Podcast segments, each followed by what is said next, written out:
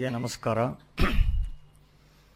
ಇವತ್ತಿನ ಕಾರ್ಯಕ್ರಮಕ್ಕೆ ಬರುವುದಕ್ಕೆ ಮೊದಲು ಒಂದು ಸಂತೋಷವನ್ನು ನಿಮ್ಮೆಲ್ಲರ ಜೊತೆ ಹಂಚಿಕೊಳ್ಳಬೇಕು ಅಂತ ಈ ಸಂಸ್ಥೆಯ ಕಾರ್ಯಕಾರಿ ಸಮಿತಿ ಆದೇಶದಂತೆ ನಾನು ನಿಂತಿದ್ದೇನೆ. ಮಧುರೇಣ ಸಮಾಪಯೇತ್ ಅಂತ ಒಂದು ಹಳೆ ಮಾತಿದೆ, ಯಾವುದೇ ಕಲಾಪವನ್ನು ಮಧುರತೆಯೊಡನೆ ಮುಗಿಸ್ಬೇಕು ಅಂತ. ಅದಕ್ಕೆ ವಿಲೋಮವಾಗಿ ಸಮಾರಭೇದಪಿ ಮಧುರೇಣ, ಮಧುರವಾದ್ದರಿಂದಲೇ ಆರಂಭನೂ ಮಾಡಿದ್ರೆ ಒಳ್ಳೆಯದೇ ತಾನೆ. ಸಂತೋಷದ ಸುದ್ದಿ ಅಂತ ಹೇಳಿದರೆ, ಭಾರತ ಸರ್ಕಾರ ವಿದ್ವಾಂಸರಿಗೆ ಕೊಡುವ ಅತ್ಯುನ್ನತ ಪ್ರಶಸ್ತಿ ಮಹರ್ಷಿ ಬಾದರಾಯಣ ವ್ಯಾಸ ಸಮ್ಮಾನ ನಮ್ಮೆಲ್ಲರಿಗೆ ಆತ್ಮೀಯರಾದ ಶತಾವಧಾನಿ ಡಾಕ್ಟರ್ ಆರ್ ಗಣೇಶ್ ಅವರಿಗೆ ಸಂದಿದೆ.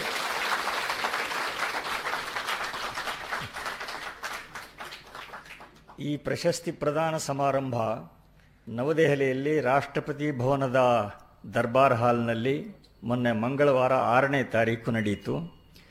ರಾಷ್ಟ್ರಾಧ್ಯಕ್ಷ ಅಬ್ದುಲ್ ಕಲಾಂ ಅವರು ಪ್ರಶಸ್ತಿ ವಿತರಣೆ ಮಾಡಿದ್ರು. ಡಾಕ್ಟರ್ ಗಣೇಶ್ ಅವರು ಈ ಪ್ರಶಸ್ತಿಗೆ ಆಯ್ಕೆಯಾಗಿರುವ ಸಂಗತಿಯನ್ನು ಸರ್ಕಾರ ಕಳೆದ ವರ್ಷವೇ ಪ್ರಕಟ ಮಾಡಿತ್ತು. ಅದರ ವಿತರಣಾ ಸಮಾರಂಭ ಮೊನ್ನೆ ಆರನೇ ತಾರೀಕು ದೆಹಲಿಯಲ್ಲಿ ನಡೆಯಿತು. ಮಹರ್ಷಿ ಬಾದರಾಯಣ ವ್ಯಾಸ ಸಮ್ಮಾನ ಇದು ಒಂದು ವಿಶಿಷ್ಟವಾದ ಗೌರವ. ದೊಡ್ಡ ಸಾಧನೆ ಮಾಡಿದ ವಿದ್ವಾಂಸರನ್ನು ಗೌರವಿಸುವ ಹಲವು ಯೋಜನೆಗಳು ಸರ್ಕಾರದ ವ್ಯವಸ್ಥೆಯಲ್ಲಿ ಇವೆ. ಅವುಗಳಲ್ಲೆಲ್ಲ ಅತ್ಯುನ್ನತ ಸನ್ಮಾನ ಅಂತ ಹೇಳಿದ್ರೆ ಇದೆ. ಈ ಸನ್ಮಾನದ ವಿಶಿಷ್ಟತೆ ಅಂತ ಹೇಳಿದ್ರೆ, ಮೂವತ್ತರಿಂದ ನಲವತ್ತರ ವಯಸ್ಸಿನ ಒಳಗಡೆ ಇರುವ ಮತ್ತು ಬಹುಶಾಸ್ತ್ರವ್ಯಾಪಿ ಸಾಧನೆ ಮಾಡಿರುವ ವಿದ್ವಾಂಸರನ್ನು ಇದಕ್ಕೆ ಆಯ್ಕೆ ಮಾಡ್ತಾರೆ. ಸಂಸ್ಕೃತ, ಪಾಲಿ ಅಥವಾ ಪ್ರಾಕೃತ, ಅರೇಬಿಕ್, ಪರ್ಷಿಯನ್ ಈ ಭಾಷೆಗಳಲ್ಲಿ ಒಂದೊಂದು ಭಾಷೆಯಲ್ಲೂ ಅಸಾಧಾರಣ ಸಾಧನೆ ಮಾಡಿದ ವಿದ್ವಾಂಸರನ್ನು ಆಯ್ಕೆ ಮಾಡಿ ಅವರಿಗೆ ನಗದಿನ ಜೊತೆ ಶಾಲು ಸನ್ನದ್ಗಳನ್ನು ರಾಷ್ಟ್ರಾಧ್ಯಕ್ಷರು ಕೊಡ್ತಾರೆ.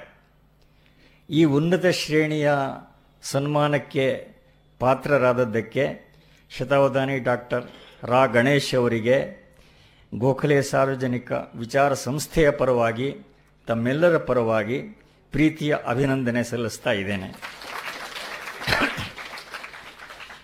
ಡಾಕ್ಟರ್ ಗಣೇಶ್ ಅವರ ಬಗ್ಗೆ ಒಂದೇ ಒಂದು ಮಾತು ಹೇಳಬೇಕಂತ ಅನಿಸುತ್ತೆ.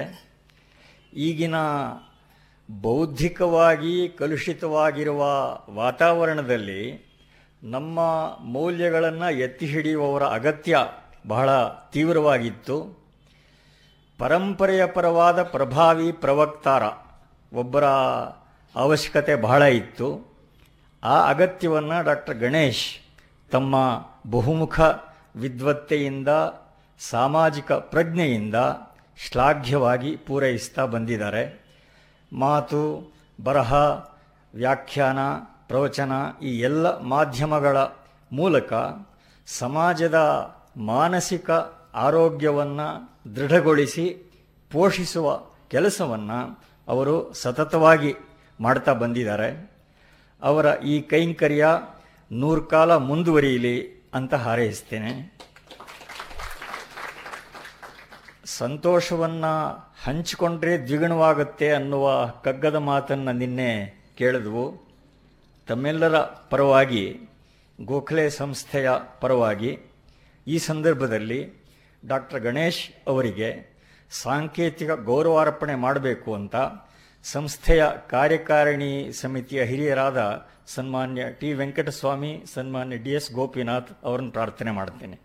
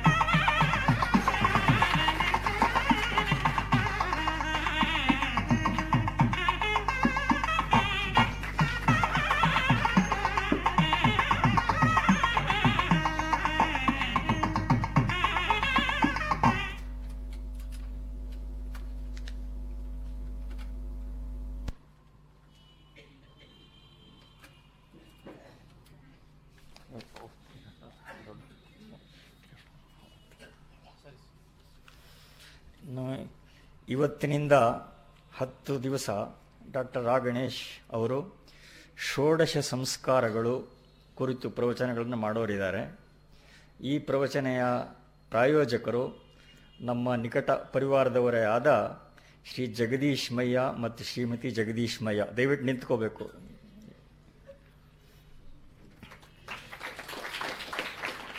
ಹೀಗೆ ಕೆಲವೇ ತಿಂಗಳ ಹಿಂದೆ ಭಗವಾನ್ ಬುದ್ಧನ ಜೀವನ ಮತ್ತು ದರ್ಶನ ಆ ಪ್ರವಚನ ಮಾಲೆಯನ್ನು ಕೂಡ ಶ್ರೀ ಜಗದೀಶ್ ಮಯ್ಯ ಅವರೇ ಪ್ರಾಯೋಜನ ಮಾಡಿದ್ರು. ಇವತ್ತು ಆರಂಭವಾಗ್ತಾ ಇರುವ ಪ್ರವಚನ ಮಾಲೆಯನ್ನು ಸಾಧ್ಯವಾಗಿಸಿದ್ದಕ್ಕೋಸ್ಕರ ಶ್ರೀ ಮಯ್ಯ ಅವರಿಗೆ, ಶ್ರೀಮತಿ ಮಯ್ಯ ಅವರಿಗೆ ತಮ್ಮೆಲ್ಲರ ಪರವಾಗಿ, ಸಂಸ್ಥೆಯ ಪರವಾಗಿ ಕೃತಜ್ಞತೆಯನ್ನು ಸಲ್ಲಿಸ್ತೇನೆ. ವಿಷಯ ಕುರಿತು ಒಂದು ಮಾತು ಹೇಳಬಹುದಾದರೆ, ಇತರ ಕೆಲವು ಮಾತುಗಳ ಹಾಗೆ ಈ ಸಂಸ್ಕಾರ ಅನ್ನೋದು ಕೂಡ ನಮ್ಮ ಪರಂಪರೆಗೆ ವಿಶಿಷ್ಟವಾದ ಕಲ್ಪನೆ. ಅರ್ಥದಲ್ಲಿ ಇದಕ್ಕೆ ಹತ್ತಿರ ಬರುವಂಥ ಶಬ್ದ ಕೂಡ ಆಂಗ್ಲ ಭಾಷೆಗಳಲ್ಲಿ ಇಲ್ಲ. ಸಂಸ್ಕಾರ ಶಬ್ದಕ್ಕೆ ತಾಂತ್ರಿಕ ಪಾರಿಭಾಷಿಕ ಅರ್ಥ ಇರೋ ಹಾಗೇ ವ್ಯಾಪಕವಾದ ಮಾನಸಿಕ, ಸಾಮಾಜಿಕ, ಆಧ್ಯಾತ್ಮಿಕ ಆಯಾಮಗಳು ಕೂಡ ಇವೆ. ವಿಶೇಷ ಅಂತ ಹೇಳಿದ್ರೆ ನಮ್ಮಲ್ಲಿ ಸಂಸ್ಕಾರದ ಈ ಬೇರೆ ಬೇರೆ ಆಯಾಮಗಳು ಹಾಸುಹೊಕ್ಕಾಗಿ ಸೇರಿಕೊಂಡು ಬಿಟ್ಟಿವೆ. ಸ್ಥೂಲವಾಗಿ ಹೇಳೋದಾದರೆ ಆಂತರಿಕ ಮತ್ತು ಬಾಹ್ಯ ಶುದ್ಧೀಕರಣ ಪ್ರಕ್ರಿಯೆ ಅದು ಸಂಸ್ಕಾರ ಅಂತ ಅನ್ನಿಸ್ಕೊಳ್ಳುತ್ತೆ. ಕೇಶ ಸಂಸ್ಕಾರ ಮೊದಲಾದ ಪ್ರಯೋಗಗಳು ಕೂಡ ಉಂಟು. ಸಂಸ್ಕಾರಗಳ ಜೊತೆ ಜೊತೆಗೆ ಆತ್ಮಗುಣಗಳ ಪ್ರಸ್ತಾವ ಕೂಡ ಧರ್ಮಶಾಸ್ತ್ರದಲ್ಲಿ ಬರುತ್ತೆ. ಆತ್ಮಗುಣಗಳ ನಿವೇಶ ಇಲ್ಲದಿದ್ದರೆ ಬರಿಯ ಬಾಹ್ಯ ಸಂಸ್ಕಾರಗಳು ನಿರರ್ಥಕ ಅಂತ ಗೌತಮ ಧರ್ಮಸೂತ್ರಕಾರರು ಹೇಳ್ತಾರೆ. ಒಬ್ಬ ಈ ಸಂಸ್ಕಾರಗಳ ಬಗ್ಗೆ ಒಂದು ಅಥಾರಿಟೇಟಿವ್ ವರ್ಕ್ ಬರೆದ ರಾಜಬಲಿ ಪಾಂಡೆ ಅವರು ಸಂಸ್ಕಾರ ಅಂತ ಹೇಳಿದ್ರೆ an outward visible sign of an inward spiritual grace ಅಂತ ಬಹಳ ಅರ್ಥಪೂರ್ಣವಾಗಿ ಹೇಳಿದ್ದಾರೆ. ಈ ಸಂಸ್ಕಾರಗಳ ಅರ್ಥವಂತಿಕೆಯನ್ನು, ಅರ್ಥವ್ಯಾಪ್ತಿಯನ್ನು, ಅರ್ಥ ಸ್ವಾರಸ್ಯಗಳನ್ನು ಕುರಿತು ಈ ಹತ್ತು ದಿವಸಗಳಲ್ಲಿ ನಮಗೆ ತಿಳಿಸ್ಕೊಡ್ಬೇಕು ಅಂತ ಶತಾವಧಾನಿ ಡಾಕ್ಟರ್ ಆರ್ ಗಣೇಶ್ ಅವ್ರನ್ನ ತಮ್ಮೆಲ್ಲರ ಪರವಾಗಿ, ಸಂಸ್ಥೆಯ ಪರವಾಗಿ ಪ್ರಾರ್ಥನೆ ಮಾಡ್ತೀನಿ.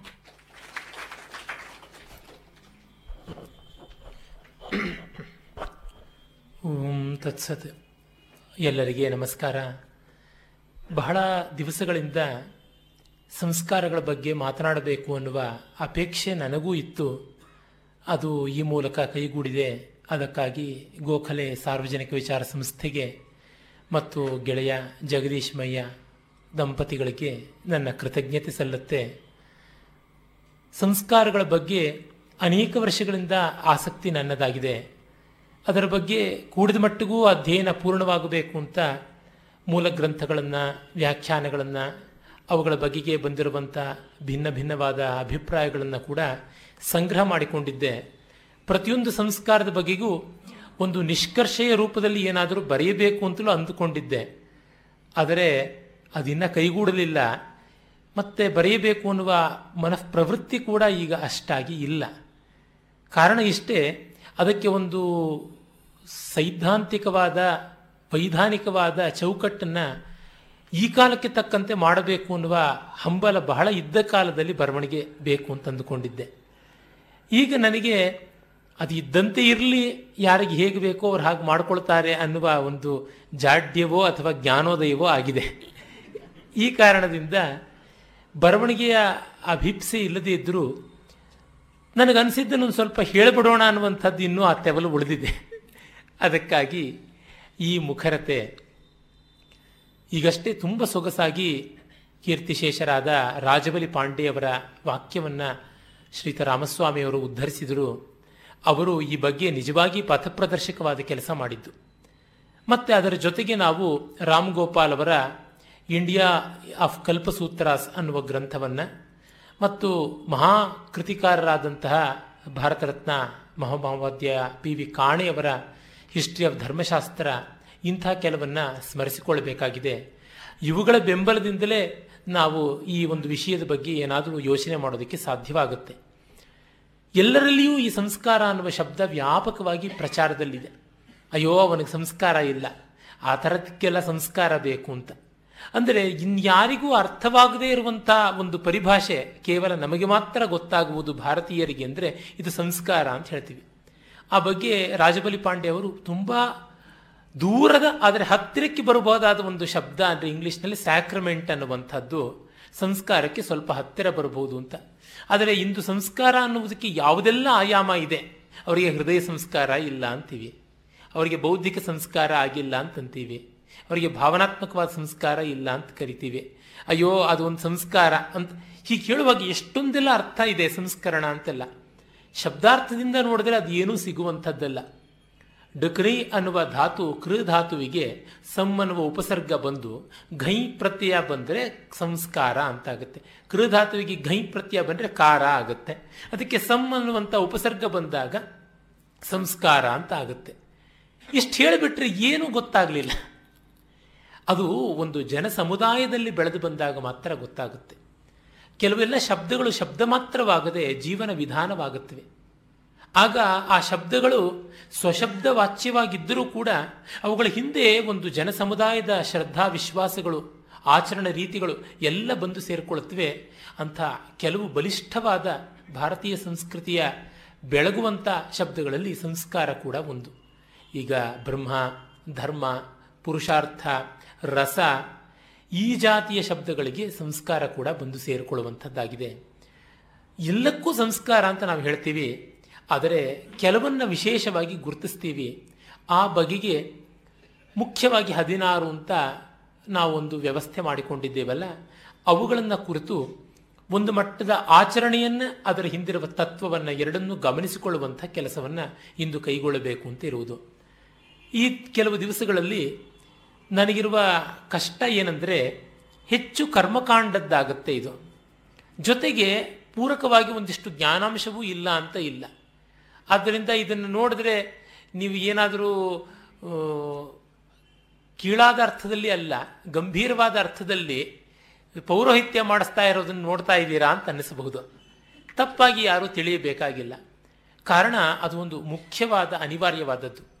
ಅದೇ ಸಂದರ್ಭದಲ್ಲಿ ಇದು ಒಂದು ಜಾತಿಗೆ ಮಾತ್ರ ಸಂಬಂಧಪಟ್ಟಿದ್ದೇನಾ, ಇದು ತುಂಬ ಸಂಕುಚಿತವಾದದ್ದಲ್ವಾ, ಔಟ್ಡೇಟೆಡ್, ಕಾಲಾತೀತವಲ್ಲ ಇದು ಅಂತಂದರೆ ಕೆಲವೊಂದು ಅಂಶ ಆಗಿರಬಹುದು. ಆದರೆ ಇನ್ನು ಕೆಲವು ಅಂಶದಲ್ಲಿ ಅದು ಹಾಗಿಲ್ಲ ಅಂತಲೂ ನೋಡಬಹುದು. ಒಟ್ಟಿನಲ್ಲಿ ಇದು ಉದಾರವಾದಂತಹ ಚೌಕಟ್ಟಿನಲ್ಲಿ ಇದೆ ನಿಜ. ಆದರೆ ಪ್ರಸ್ತಾವನೆ ಮಾಡುವಾಗ ಪರಂಪರೆ ಬಹಳ ಪ್ರಾಚೀನವಾದದ್ರಿಂದ ಒಂದು ಕಾಲದ ಅಂಶಗಳು ಹೆಚ್ಚಾಗಿ ಕಾಣಬಹುದು.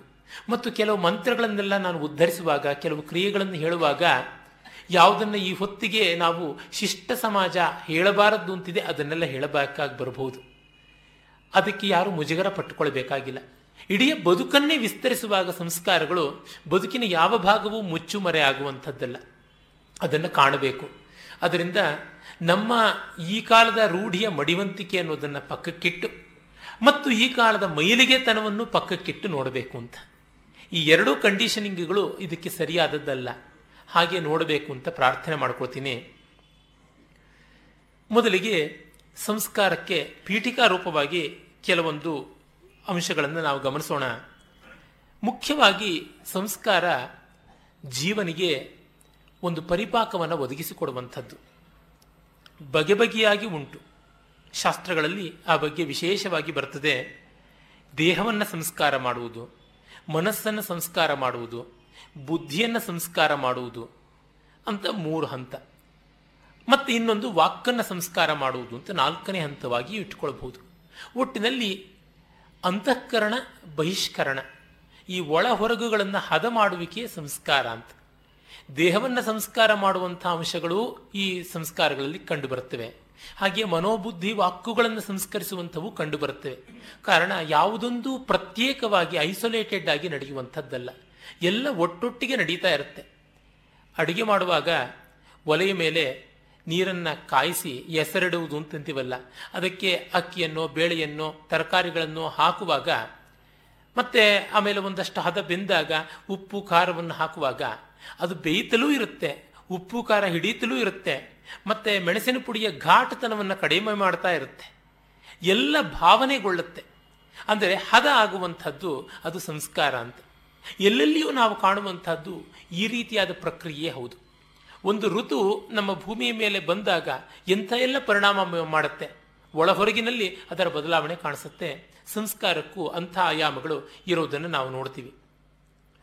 ಮತ್ತು ಪಂಚಮಹಾಯಜ್ಞಗಳಿಂದ ಈ ಶರೀರ ಬ್ರಹ್ಮಶರೀರವಾಗುತ್ತದೆ ಅಂತನ್ನುವುದು ಶಾಸ್ತ್ರಗಳ ನಂಬಿಕೆ. ಮತ್ತು ಈ ಷೋಡಶ ಸಂಸ್ಕಾರಗಳ ಮೂಲಕವಾಗಿ ಇವುಗಳನ್ನೆಲ್ಲ ಬ್ರಾಹ್ಮ ಸಂಸ್ಕಾರ ಅಂತ ಕರೀತಾರೆ. ಅದರಿಂದ ಋಷಿತ್ವ ಬರುತ್ತೆ, ಮತ್ತು ಯಜ್ಞಾದಿ ಸಂಸ್ಕಾರಗಳ ಮೂಲಕವಾಗಿ ಅವನಿಗೆ ದೇವತಾ ಸ್ಥಿತಿ ಬರುತ್ತೆ ಅಂತ ಹೇಳ್ತೀವಿ.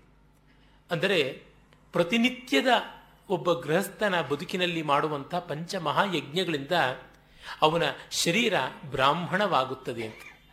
ಬ್ರಾಹ್ಮಣ ಅಂತಂದರೆ ಕೇವಲ ಜನ್ಮ ಬ್ರಾಹ್ಮಣ ಅನ್ನುವ ಅರ್ಥ ಅಲ್ಲ, ಭಾವಬ್ರಾಹ್ಮಣ, ಆತ್ಮದಿಂದ ತತ್ವಬ್ರಾಹ್ಮಣನಾಗ್ತಾನೆ. ಹಾಗೆ ಆದವನು ಋಷಿ ಆಗಬೇಕು ಅಂತಂದರೆ ಈ ಷೋಡಶ ಕರ್ಮಗಳು ಸಾಂಗವಾಗಿ, ಸಕ್ರಮವಾಗಿ, ಸಾರ್ಥಕವಾಗಿ ಆಗಬೇಕು, ಆದದ್ದು ಪರಿಣಾಮ ಕೊಡಬೇಕು. ಎಷ್ಟೋ ಬಾರಿ ಸಂಸ್ಕಾರ ಆಗುತ್ತೆ, ಅದರ ಪರಿಣಾಮ ಇಲ್ಲ ಅಂದರೆ ಏನರ್ಥ? ಎರಡೂ ಕಡೆಯಲ್ಲಿ ತೊಡಕಿದೆ ಅಂತ ಅರ್ಥ. ಗಿಡವನ್ನು ನಾವು ನೆಡ್ತೀವಿ, ನೆಟ್ಟು ನೀರು ಗೊಬ್ಬರ ಹಾಕದೇ ಇದ್ದರೆ ಅದು ಕರಟಿಕೊಂಡಿರುತ್ತೆ. ಹಾಗೆ ನೀರು ಗೊಬ್ಬರವನ್ನು ರಾಶಿ ಹಾಕಿಟ್ಟರು ಅಲ್ಲಿ ಬೀಜವೇ ಬಿತ್ತದೇ ಇದ್ದರೆ ಏನೂ ಪ್ರಯೋಜನವಾಗೋಲ್ಲ, ಕಳೆ ಬೆಳೆಯಬಹುದು, ಅಣಬೆ ಬೆಳೆಯಬಹುದು. ಹೀಗಾಗಿ ಎರಡೂ ಕೂಡ ಬೇಕಾಗುತ್ತದೆ, ಏಕಕಾಲದಲ್ಲಿ ಎರಡೂ ಪರಿಣಾಮ ಮಾಡ್ತಾ ಇರ್ತವೆ. ಹಾಗೆ ಆಗಿ ಅವನು ಬ್ರಾಹ್ಮಣ ಅನ್ನಿಸಿಕೊಂಡವನು ಋಷಿ ಅಂತ ಅನಿಸ್ ಅಂತ ಅನ್ನಿಸ್ಕೊಳ್ತಾನೆ. ಮೊನ್ನೆ ದಿವಸ ಆದರಣೀಯರಾದ ಎಸ್ ಕೆ ರಾಮಚಂದ್ರಾಯರಿಗೆ ಒಂದು ಅಭಿವಂದನ ಸನ್ಮಾನ ಕಾರ್ಯಕ್ರಮ ಇದ್ದಾಗ ಅನಂತಮೂರ್ತಿಯವರು ಬಹಳ ಸುಂದರವಾದ ಒಂದು ಮಾತನ್ನು ಹೇಳಿದರು. ಆಚಾರ್ಯನಾದವನು ಅಂದರೆ ಬ್ರಾಹ್ಮಣನಾದವನು ಶಾಸ್ತ್ರಗಳನ್ನು ಚೆನ್ನಾಗಿ ಅಧ್ಯಯನ ಮಾಡ್ತಾನೆ, ಋಷಿ ಅದನ್ನೆಲ್ಲವನ್ನ ಕಡೆಗೆ ಕಳಚಿಕೊಳ್ತಾನೆ ಅಂತ. ತುಂಬ ಸೊಗಸಾದಂಥ ಮಾತದು, ನಮ್ಮ ಪರಂಪರೆಗೆ ಒಪ್ಪಿಗೆ ಆಗುವಂಥ ಮಾತು. ಕಲಿತದ್ದನ್ನು ಕಡೆಗೆ ಕಳೆದುಕೊಳ್ಳುವಂಥದ್ದು ಅಂತ. ಆ ಸ್ಥಿತಿ ಈ ಷೋಡಶ ಸಂಸ್ಕಾರಗಳಿಂದ ಆಗುತ್ತದೆ. ಪಂಚಮಹಾಯಜ್ಞಾದಿಗಳಿಂದ ಅವನು ಕಲಿತವನಾದರೆ ಪರಿಪೂರ್ಣವಾದ ಸಂಸ್ಕಾರಗಳಿಂದ ಅವನು ಕಲಿತದ್ದನ್ನು ಅರಿತವನಾಗ್ತಾನೆ, ಅದರೊಳಗೆ ಇರವನ್ನು ಕಾಣ್ತಾನೆ. ಹಾಗೆ ಕಂಡವನು ಆನಂದದ ಉನ್ನತಿಗೆ ಬಂದಾಗ ಅದು ಶ್ರೌತ ಕರ್ಮಗಳ ಮೂಲಕ ಆಗುತ್ತದೆ ಅಂತ. ಇಪ್ಪತ್ತೊಂದು ಯಜ್ಞ ಸಂಸ್ಥೆಗಳು ಅಂತ ಯಾವುದಿವೆ ಅವುಗಳಿಂದ ಆಗುತ್ತದೆ ಅಂತ.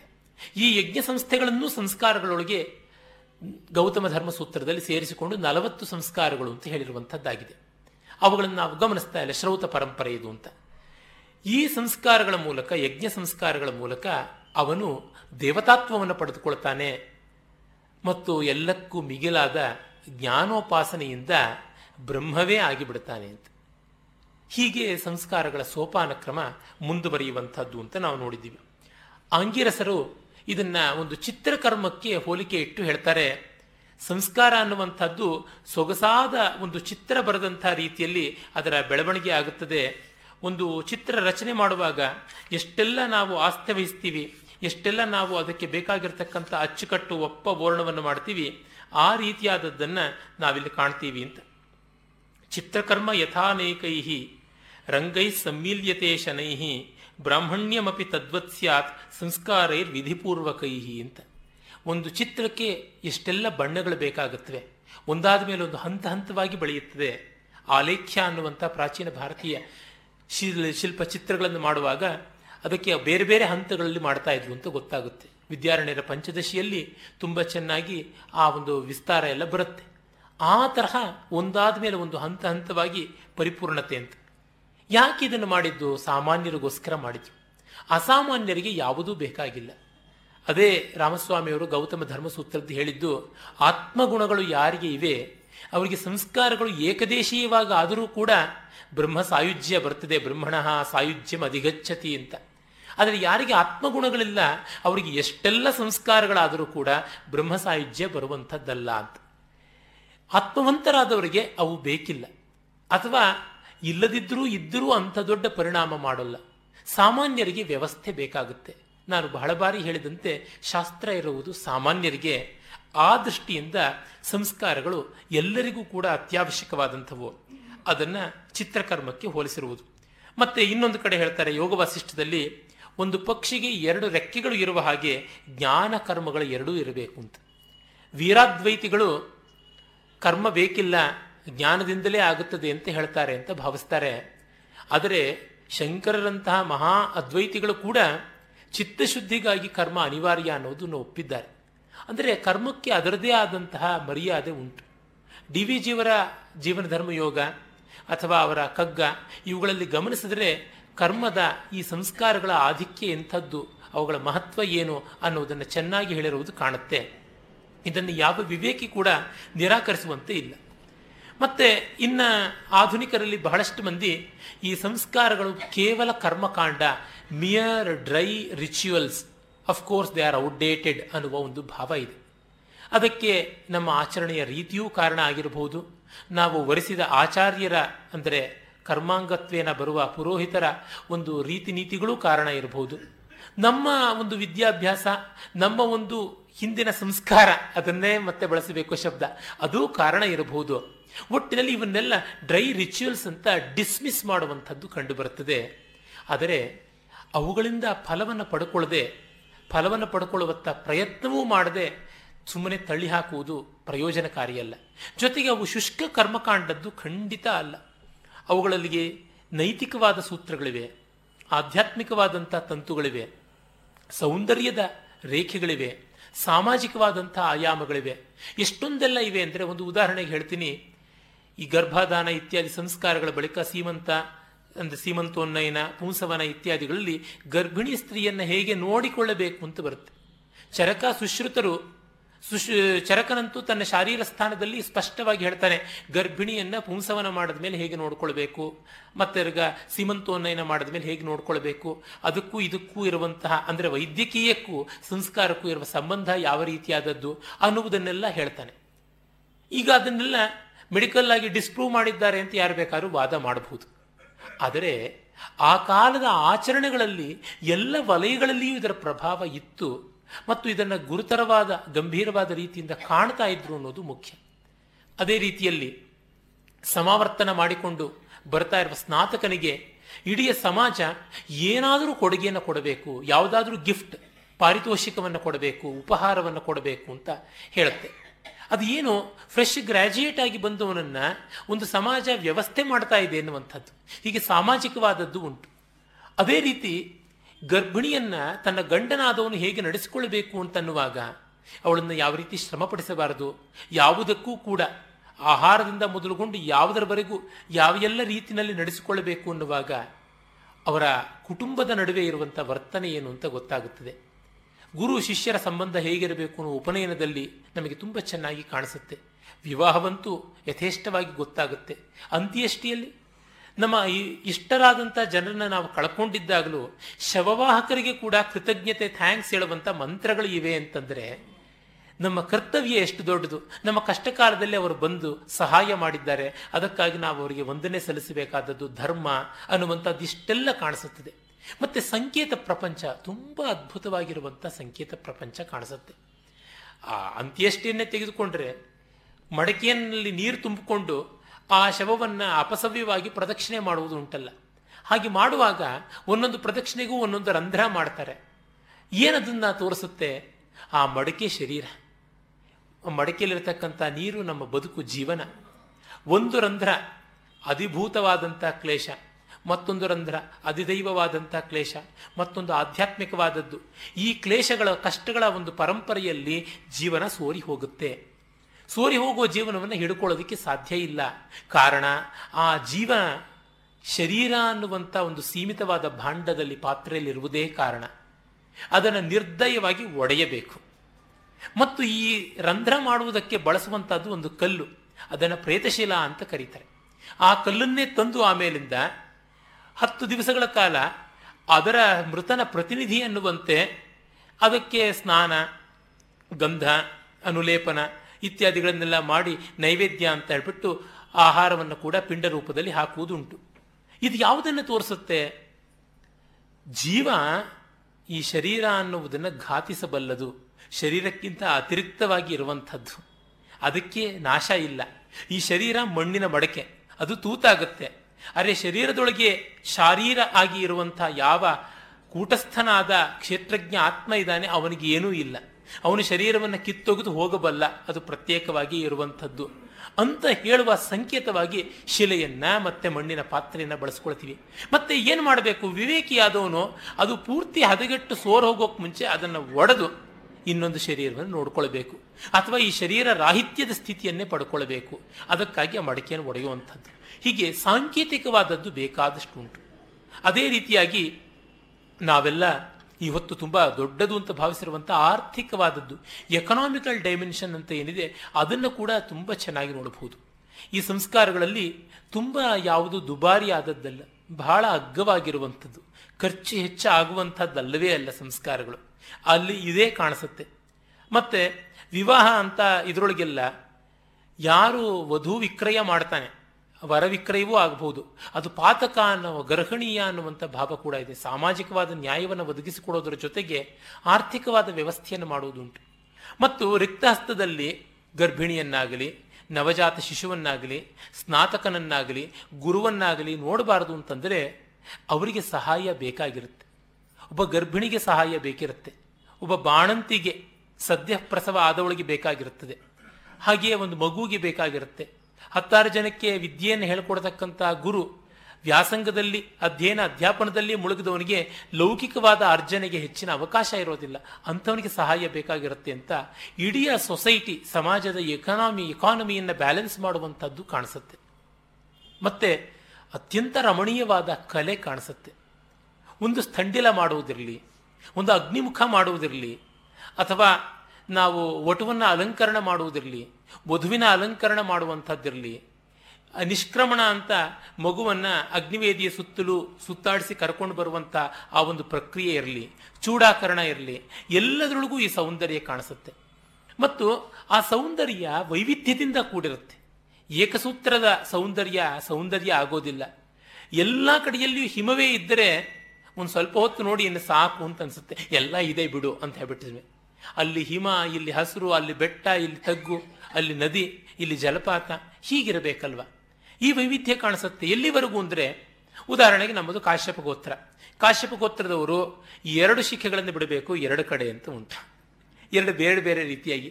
ಕೆಲವರು ಪುರಶ್ಚೂಡರು ಮುಂದೆ ಶಿಖೆ ಬಿಡಬೇಕು ಅಂತ, ಇನ್ನು ಕೆಲವರು ತಿರಶ್ಚೂಡರು ಹಿಂದೆ ಬಿಡಬೇಕು ಅಂತ, ಅದು ಬಲಗಡೆಯ ಎಡಗಡೆಯ ಅಂತ, ಕೆಲವರಿಗೆ ಪಂಚಶಿಖೆ ಅಂತ. ಈ ಎಂ ಟಿ ವಿಗಳ ಯಾವ ಮೇಕಪ್ಪು ಯಾವ ಫ್ಯಾನ್ಸಿ ಕೂಡ ಇದರ ಮುಂದೆ ಇಲ್ಲ, ಅಷ್ಟು ವೈವಿಧ್ಯ ಇರುವಂಥದ್ದು ಕಾಣಿಸುತ್ತೆ. ಋಗ್ವೇದ ಓದುವವನು ಪೂರ್ಣವಾಗಿ ತಲೆ ಕೂದಲನ್ನು ಬೆಳೆಸಿರಬೇಕು, ಯಜುರ್ವೇದದವನು ಮುಂದೆ ಸ್ವಲ್ಪ ಭಾಗ ಅರ್ಧಚಂದ್ರಾಕಾರವಾಗಿ ಕತ್ತರಿಸಿರಬೇಕು, ಸಾಮವೇದದವನು ಗೋಷ್ಪದ ಮಾತ್ರ ಶಿಖಾ ಇಟ್ಟುಕೊಳ್ಬೇಕು, ಅಥರ್ವವೇದ ಮಾಡುವಾಗ ಮುಂಡನ ಮಾಡಿಕೊಳ್ಬೇಕು, ಮತ್ತೆ ಅಥರ್ವವೇದನ ವ್ಯಾಸಂಗ ಮಾಡಿ ಬಂದ ಮೇಲೆ ಪುನರುಪನಯನ ಮಾಡಿಕೊಂಡು ಶಿಖೆ ಬಿಟ್ಟುಕೊಳ್ಬೇಕು. ಹೀಗೆಲ್ಲ ಹೇಳುವಾಗ ವಸ್ತ್ರಗಳಲ್ಲಿಯೂ ಹಾಗೇನೆ ಒಬ್ಬರಿಗೆ ಮಾಂಜಿಷ್ಠವರ್ಣ, ಒಬ್ಬರಿಗೆ ಲೋಹಿತವರ್ಣ, ಒಬ್ಬರಿಗೆ ಪೀತವರ್ಣ, ಒಬ್ಬರಿಗೆ ಧವಲವರ್ಣ ಅಂತ ಅವರು ಆ ಕಾಲದಲ್ಲಿ ಕಂಡ ಏನೆಲ್ಲ ಬಣ್ಣಗಳ ವೈವಿಧ್ಯ ಇದೆ. ಒಬ್ಬ ಬ್ರಾಹ್ಮಣನಾದವನು ಕೃಷ್ಣಾಜಿನವನ್ನು ಹೋದರೆ ಕ್ಷತ್ರಿಯನಾದವನು ರುರು ಚರ್ಮವನ್ನು ಹೊದೀತಾನೆ, ವೈಶ್ಯನಾದಂಥವನು ಏಣೆಯ ಇದು ಛಾಗಲೆಯ ಅಂದರೆ ಮೇಕೆಯ ಚರ್ಮವನ್ನು ಹೊದೀಬೇಕು ಅಂತ ಹೀಗೆಲ್ಲ ಬರುವಾಗ ಅಲ್ಲಿ ಮತ್ತೆ ವೈವಿಧ್ಯವನ್ನು ಕಾಣುವಂಥದ್ದು. ಹೀಗೆ ಎಷ್ಟೆಷ್ಟು ಸೌಂದರ್ಯಕ್ಕೆ ಬೇಕಾಗಿರುವ ವೈವಿಧ್ಯ ಉಂಟೋ ಅವುಗಳನ್ನೆಲ್ಲ ಒಳಪಡಿಸಿಕೊಂಡಂಥದ್ದು ಒಂದು ಕಾಣಿಸುತ್ತೆ. ಹೀಗೆ ಸಂಸ್ಕಾರಗಳ ಪ್ರಸ್ತುತತೆ ಮತ್ತು ಅವುಗಳ ಬಹುಮುಖೀನವಾದಂತಹ ಸ್ವಾರಸ್ಯ ನಾವು ಅವಶ್ಯವಾಗಿ ಗಮನಿಸಬೇಕಾದದ್ದು. ಇಲ್ಲದೇ ಇದ್ರೆ ನಷ್ಟ ನಮ್ಮದಾಗುತ್ತೆ. ಮತ್ತು ವಿಕಲ್ಪಗಳನ್ನು ಬೇಕಾದಷ್ಟು ಹೇಳ್ತಾರೆ. ಎಷ್ಟೋ ವಿಷಯಗಳನ್ನು ನಮಗೆ ನೋಡಿದಾಗ ಗೊತ್ತಾಗುತ್ತೆ ಅವರ ಔದಾರ್ಯ ಎಷ್ಟು ದೊಡ್ಡದು ಅಂತ ತಿಳಿಯುತ್ತದೆ. ಶಾಸ್ತ್ರಕಾರರ ಔದಾರ್ಯ ನಿಜಕ್ಕೂ ಅನ್ಯಾದೃಶವಾದದ್ದು. ಆ ಮುಂದೆ ಅವುಗಳನ್ನೆಲ್ಲ ನಾನು ಗಮನಿಸಿ ನೋಡ್ತೀನಿ. ಹೀಗೆಲ್ಲ ಇರುವುದರಿಂದ ಸಂಸ್ಕಾರಗಳನ್ನು ನಾವು ಆಧರಿಸಬೇಕಾಗುತ್ತದೆ. ನಮಗೆ ನಮ್ಮ ಈ ಷೋಡಶ ಸಂಸ್ಕಾರ ಮಾತ್ರವಲ್ಲ, ಎಲ್ಲ ಜೀವನ ವಿಧಾನ ತಿಳಿಯಬೇಕು ಅಂದರೆ ಸ್ಮೃತಿಗಳು ಅಷ್ಟಾಗಿ ಪ್ರಯೋಜನಕಾರಿಯಲ್ಲ. ದುರ್ದೈವ ಇವತ್ತು ಹಿಂದೂ ಸಮಾಜ, ಹಿಂದೂ ಸಂಸ್ಕೃತಿ ತಿಳ್ಕೊಳ್ಬೇಕು ಅಂದರೆ ಮನುಸ್ಮೃತಿ ಅಂತ ಅಂದುಬಿಡ್ತಾರೆ. ಮನುಸ್ಮೃತಿಯಲ್ಲಿ ಈ ಷೋಡಶ ಸಂಸ್ಕಾರಗಳ ವಿವರ ಸಚಿತ್ರವಾಗಿ ಬರುವಂಥದ್ದಲ್ಲ. ಯಾಜ್ಞವಲ್ಕ್ಯ ಪರಾಶರಾದಿ ಸ್ಮೃತಿಗಳಲ್ಲಿಯೂ ಇಲ್ಲ. ಮತ್ತೆ ಬೇರೆ ಅರ್ವಾಚೀನವಾಗಿ ಬಂದಂಥ ನಿಬಂಧ ಗ್ರಂಥಗಳಿವೆ. ಈಗ ಸಂಸ್ಕಾರ ಸಾರ ಅಂತ ಒಂದು ಗ್ರಂಥ ಇದೆ, ಆಚಾರೇಂದು ಅಂತ ಒಂದು ಗ್ರಂಥ ಇದೆ, ಮತ್ತೆ ಮಿತ್ರಮಿಶ್ರನ ವೀರಮಿತ್ರೋದಯ ಇದೆ. ಹೇಮಾದ್ರಿಯ ಚತುರ್ವರ್ಗ ಚಿಂತಾಮಣಿ, ಅದು ಮಿತ್ರಮಿಶ್ರನ ವೀರಮಿತ್ರೋದಯ ಎಲ್ಲ ಬೃಹತ್ತರವಾದ ಎನ್ಸೈಕ್ಲೋಪೀಡಿಯಾಕ್ ವರ್ಕ್, ಅಥವಾ ಪ್ರತಾಪರುದ್ರನ ಸರಸ್ವತಿ ವಿಲಾಸ, ದೇವಣ್ಣ ಭಟ್ಟನ ಆಚಾರ ಚಂದ್ರಿಕಾ, ಮತ್ತು ನಮ್ಮ ದಕ್ಷಿಣ ಭಾರತದಲ್ಲೇ ವಿದ್ಯಾರಣ್ಯರು ಬರೆದಿರುವಂತಹ ಪರಾಶರ ಮಾಧವೀಯ, ಹೀಗೆ ಅನೇಕ ವಿಶ್ವಕೋಶಾತ್ಮಕವಾದ ಗ್ರಂಥಗಳಿವೆ. ಆದರೆ ಇಲ್ಲಿಯೂ ಕೂಡ ಎಷ್ಟೋ ಡೀಟೇಲ್ಸ್ ಮಿಸ್ ಆಗುತ್ತವೆ. ನಮಗೆ ಅವು ಸುಂದರವಾಗಿ, ಸ್ವಾರಸ್ಯಕರವಾಗಿ, ಸಮಗ್ರವಾಗಿ ಕಾಣಿಸುವುದು ಅಂದರೆ ಸೂತ್ರ ಗ್ರಂಥಗಳಲ್ಲಿ. ಅತ್ಯಂತ ಪ್ರಾಚೀನವಾದ ವೇದಾಂಗ ಗ್ರಂಥಗಳು ಯಾವುವಿವೆ? ಆಪಸ್ತಂಭ, ಆಶ್ವಲಾಯನ, ಬೋಧಾಯನ, ಪಾರಸ್ಕರ, ಕಾತ್ಯಾಯನ, ದ್ರಾಹ್ಯಾಯಣ, ಖದಿರ, ಗೋಭಿಲ, ವಿಷ್ಣು, ಶಂಖ, ಲಿಖಿತ ಮೊದಲಾದ ಬೇಕಾದಷ್ಟು ಸೂತ್ರ ಗ್ರಂಥಗಳು ನಮಗೆ ಕಾಣಿಸುತ್ತವೆ. ಅವು ಇಬ್ಬಗೆಯಾದವು, ಧರ್ಮಸೂತ್ರಗಳು ಮತ್ತು ಗೃಹ್ಯ ಸೂತ್ರಗಳು ಅಂತ. ಕಲ್ಪಸೂತ್ರಗಳಲ್ಲಿ ಇನ್ನೂ ಎರಡು ವಿಭಾಗ ಉಂಟು. ಇವೆಲ್ಲ ಬರುವುದು ವೇದಾಂಗ ಅಂತ ಅನಿಸಿಕೊಂಡ ಆರು, ಶಿಕ್ಷಾ, ವ್ಯಾಕರಣ, ಛಂದಸ್ಸು, ನಿರುಕ್ತ, ಜ್ಯೋತಿಷ, ಕಲ್ಪ ಅನ್ನುವ ಕಲ್ಪದಲ್ಲಿ ಈ ಕಲ್ಪವನ್ನು ವೇದ ಪುರುಷನ ತೋಳುಗಳು ಅಂತ, ಕಲ್ಪಂತೆ ವೇದಾಹ ಏತೆಯ ರೀತಿ ಅಂತ. ಇವುಗಳಿಂದ ವೇದಗಳು ಕಲ್ಪಿತವಾಗುತ್ತವೆ ಅಂದರೆ they will be materialised, they will be brought down to practice ಅನ್ನುವ ಅರ್ಥದಲ್ಲಿ ವೇದ ಪುರುಷನ ಕೈಗಳು ಅನ್ನುವಾಗ ಚಟುವಟಿಕೆ ಕೈಗಳಲ್ಲೇ ತಾನೇ ಇರುವುದು. ಅಲ್ಲಿ ಶುಲ್ಬಸೂತ್ರ ಮತ್ತು ಶ್ರೌತ ಸೂತ್ರಗಳು ಹೆಚ್ಚಾಗಿ ಶ್ರೌತ ಯಾಗಗಳಿಗೆ ಸಂಬಂಧಪಟ್ಟಿದ್ದು, ಅಂದರೆ ಋಷಿ ದೇವತೆಯಾಗುವಂಥ ಹಂತ ಅಂತ ಯಾವುದಿದೆ ಆ ಒಂದು ಅಂಶಕ್ಕೆ ಸಂಬಂಧಪಟ್ಟಿದ್ದಾದರೆ, ಮಿಕ್ಕ ಎರಡು ಅಂಶಗಳು ಬ್ರಾಹ್ಮಣನಾಗುವಂಥದ್ದು ಮತ್ತು ಋಷಿಯಾಗುವಂಥದ್ದು ಅಂತ ಯಾವ ಆಯಾಮ ಉಂಟು ಅವುಗಳಿಗೆ ಸಂಬಂಧಪಟ್ಟಂತೆ ಧರ್ಮಸೂತ್ರಗಳು ಮತ್ತು ಗೃಹ್ಯ ಸೂತ್ರಗಳು ಇವೆ. ಈ ಗೃಹ್ಯ ಸೂತ್ರಗಳಲ್ಲಿ ಷೋಡಶ ಸಂಸ್ಕಾರಗಳಿಗೆ ಹೆಚ್ಚಿನ ಪ್ರಾಶಸ್ತ್ಯ ಉಂಟು. ಇವು ಕೌಟುಂಬಿಕವಾದದ್ದು, ವೈಯಕ್ತಿಕವಾದದ್ದು ಹೆಚ್ಚಾಗಿ. ಧರ್ಮಸೂತ್ರಗಳು ಸಾಮಾಜಿಕವಾದವು. ಈ ಸಮಾಜ ಎರಡು ಬಗೆಯಾದದ್ದಾಗಿರಬಹುದು: ಆಚಾರಾತ್ಮಕ, ವ್ಯವಹಾರಾತ್ಮಕ. ಸಮಾಜದ ಆಚಾರ ವಿಚಾರಗಳ ಬಗ್ಗೆ ಒಂದು ಆಯಾಮವಾದರೆ, ವ್ಯವಹಾರ ಅಲ್ಲಿ ಬಂದುಬಿಟ್ಟು ದಂಡ ಅಂದರೆ punishment, civil and criminal law ಅಂತ ಏನು ಕರಿತೀವಿ, ಆ ಅಂಶಗಳನ್ನು ಧರ್ಮಸೂತ್ರಗಳು ಹೇಳುತ್ತವೆ. ಮತ್ತು ಸಮಾಜದ ಆಚಾರಗಳ ಬಗ್ಗೆ ಹೇಳುವಾಗ ಗುರು, ಶಿಷ್ಯ ಇತ್ಯಾದಿ, ಪತಿ, ಪತ್ನಿ ಇವರುಗಳ ಒಂದು ಧರ್ಮ, ಸಮಾಜದಲ್ಲಿ ಹೇಗೆ ನಡೆದುಕೊಳ್ಳಬೇಕು ಅನ್ನುವುದೆಲ್ಲ ಧರ್ಮಸೂತ್ರದಲ್ಲಿ. ಅಲ್ಲಿ ವಿಶೇಷವಾಗಿ ವರ್ಣ ಮತ್ತು ಆಶ್ರಮಗಳ ಬಗ್ಗೆ ಬಂದರೆ, ಇಲ್ಲಿ ಆಯಾ ಆಶ್ರಮಗಳಲ್ಲಿ ಮಾಡಬೇಕಾದ ಕರ್ತವ್ಯಗಳ ಬಗ್ಗೆ, ಯುಕ್ತಾಯುಕ್ತತೆಗಳ ಬಗ್ಗೆ ಗೃಹ್ಯ ಸೂತ್ರದಲ್ಲಿ ವಿಸ್ತಾರವಾಗಿ ನಾವು ಕಾಣ್ತೀವಿ. ಎರಡೂ ಕೂಡ ತುಂಬ ಮುಖ್ಯ. ಡಾಕ್ಟರ್ ಕೆ ಕೃಷ್ಣಮೂರ್ತಿಯವರು ಹೇಳ್ತಾರೆ, ಇವು ಪ್ರಾಚೀನ ಭಾರತದ ದಿನಚರಿಗಳು ಅಂತ, ಅಂದರೆ ಡೈರೀಸ್ ಆಫ್ ಏನ್ಷಿಯಂಟ್ ಇಂಡಿಯಾ ಅಂತ. ನಮ್ಮಲ್ಲಿ ಒಂದು ಅಪಪ್ರಥೆ ಹಬ್ಬಿದೆ. ನಮ್ಮ ಪೂರ್ವಿಕರು ಹೇಗೆ ಬದುಕ್ತಾ ಇದ್ದರು, ಜನಸಾಮಾನ್ಯ ಹೇಗಿತ್ತು ಅನ್ನೋದಕ್ಕೆ ಯಾವ ಡಾಕ್ಯುಮೆಂಟೂ ಇಲ್ಲ, ಸಾಮಾನ್ಯನ ಬದುಕಿನ ಬಗ್ಗೆ ಏನೂ ರೆಫರೆನ್ಸಸ್ ಇಲ್ಲ ಅಂತ. ಒಮ್ಮೆ ನಾವು ಆಪಸ್ತಂಭನನ್ನು, ಆಶ್ವಲಾಯನನನ್ನು, ಬೋಧಾಯನನನ್ನು, ಗೋಭಿಲನನ್ನು ಸವ್ಯಾಖ್ಯಾನವಾಗಿ ನೋಡಿದ್ರೆ ಗೊತ್ತಾಗುತ್ತೆ ಇದೆಯಷ್ಟು ಮೆಟಿಕ್ಯುಲಸ್ ಆಗಿ ಕೆಮ್ಮಿದ್ದು, ಸೀನಿದ್ದು ಎಲ್ಲ ಡಾಕ್ಯುಮೆಂಟ್ ಮಾಡಿದ್ದಾರೆ ಅಂತ. ಇವೆಲ್ಲ ಪ್ರಿಸ್ಕ್ರಿಪ್ಟಿವ್ ಅಂತ ಹೇಳ್ಬೋದು.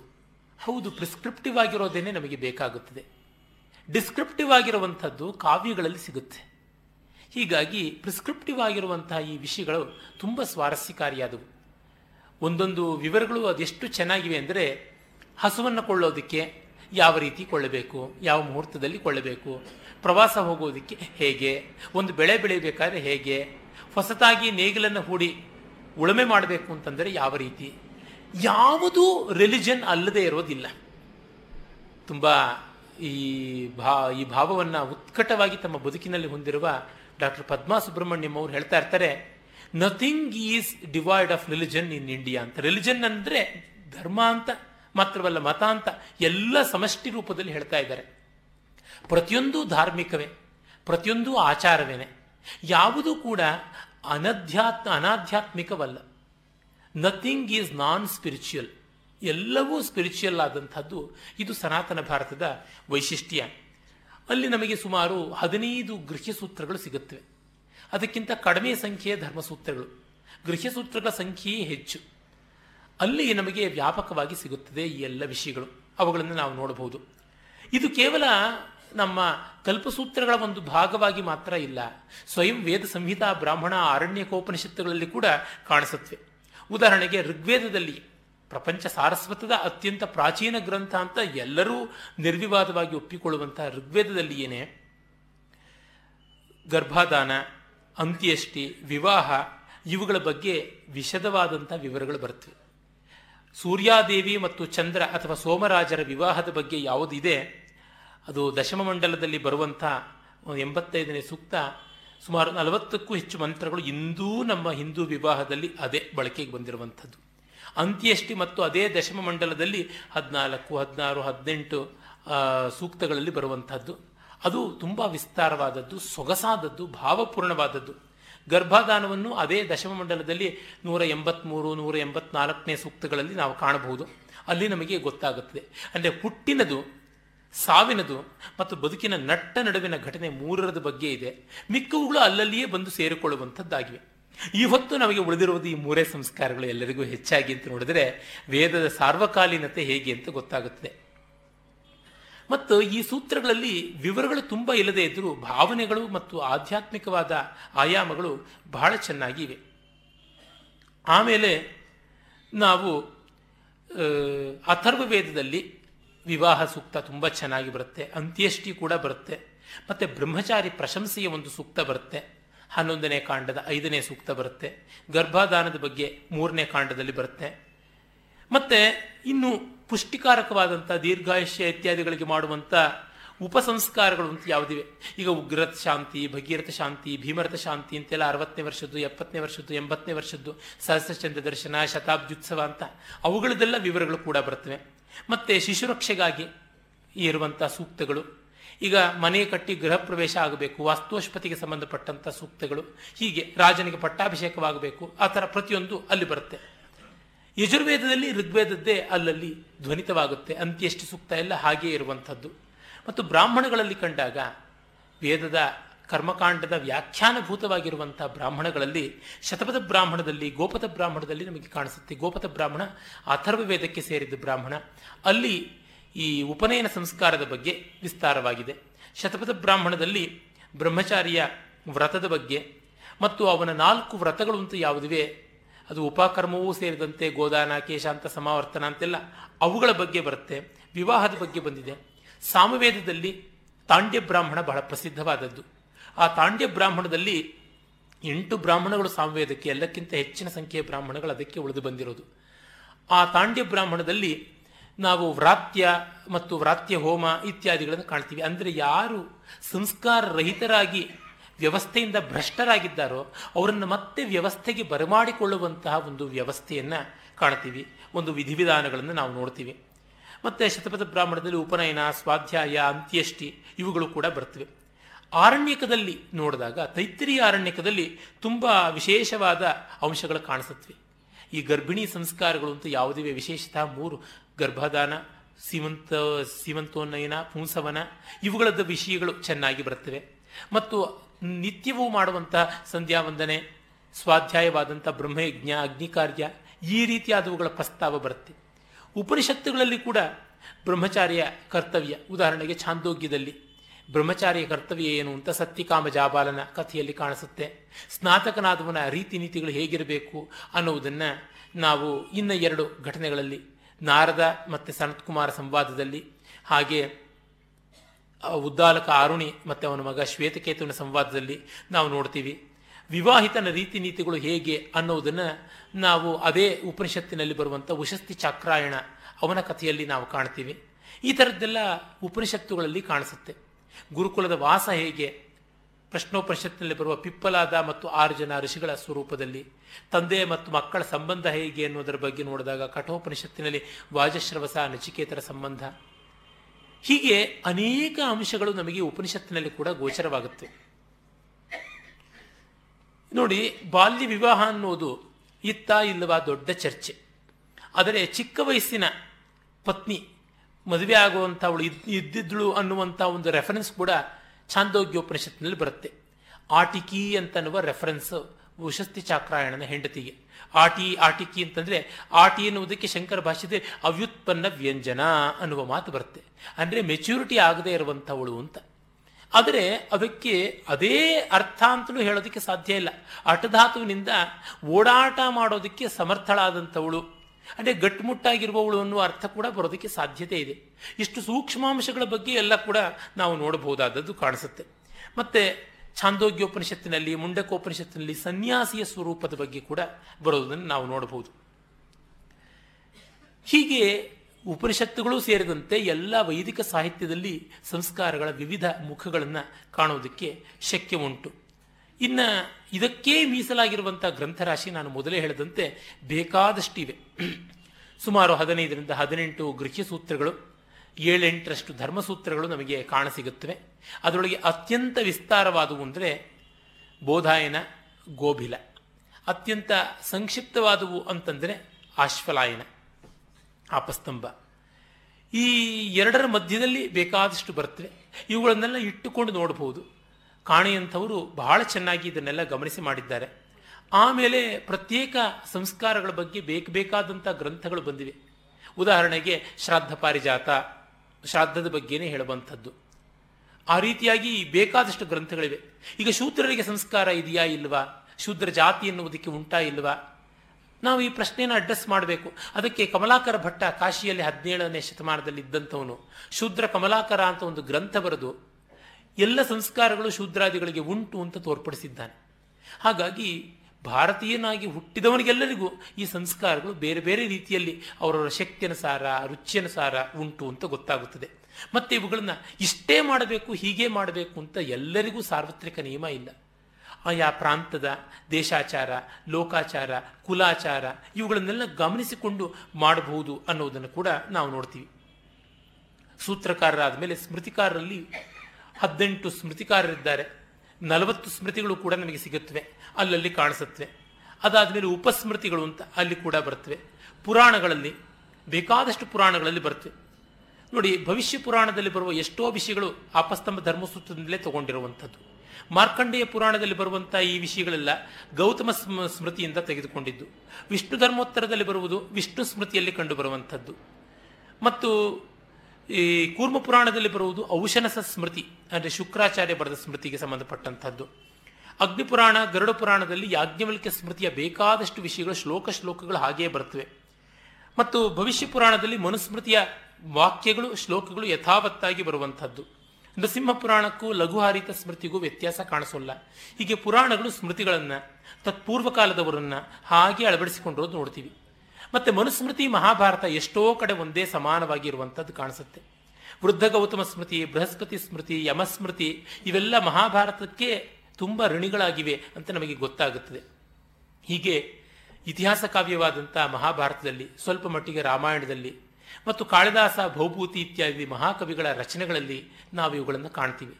ಆಮೇಲೆ ಬಂದ ನಿಬಂಧ ಗ್ರಂಥಗಳು, ವ್ಯಾಖ್ಯಾನಕಾರರು, ಉದಾಹರಣೆಗೆ ಯಾಜ್ಞವಲ್ಕ್ಯಕ್ಕೆ ಮಿತಾಕ್ಷರ ಅನ್ನುವ ದಿವ್ಯವಾದ ವ್ಯಾಖ್ಯಾನವನ್ನು ಬರೆದ ಕರ್ನಾಟಕದ ವಿಜ್ಞಾನೇಶ್ವರ, ಅಥವಾ ಅತ್ಯಂತ ಪ್ರಾಚೀನವಾದ ಮನುಸ್ಮೃತಿಗೆ ಬರೆದ ಮೊತ್ತ ಮೊದಲ ವ್ಯಾಖ್ಯಾನವಾಗಿ ಉಪಲಬ್ಧ ನಮಗೆ ಮೇಧಾತಿಥಿಯ ವ್ಯಾಖ್ಯಾನ, ಅಥವಾ ತುಂಬ ಜನಾದರಣೀಯವಾಗಿರುವ ಕುಲ್ಲೂಕ ಭಟ್ಟನ ವ್ಯಾಖ್ಯಾನ, ಇನ್ನೂ ಬೇರೆ ಏಳು ವ್ಯಾಖ್ಯಾನಗಳು, ಮತ್ತು ಶೃಂಗೇರಿಯ ಪ್ರಥಮ ಪೀಠಾಧಿಪತಿಗಳು ಅಂತ ಹೆಸರು ಪಡೆದ ಸುರೇಶ್ವರಾಚಾರ್ಯರ ಪೂರ್ವಾಶ್ರಮ ಅಂತ ವಿಶ್ವರೂಪಾಚಾರ್ಯ ಬರೆದ ಬಾಲಕ್ರೀಡಾ ಅನ್ನುವ ಯಾಜ್ಞವಲ್ಕ್ಯ ಸ್ಮೃತಿ ವ್ಯಾಖ್ಯಾನ.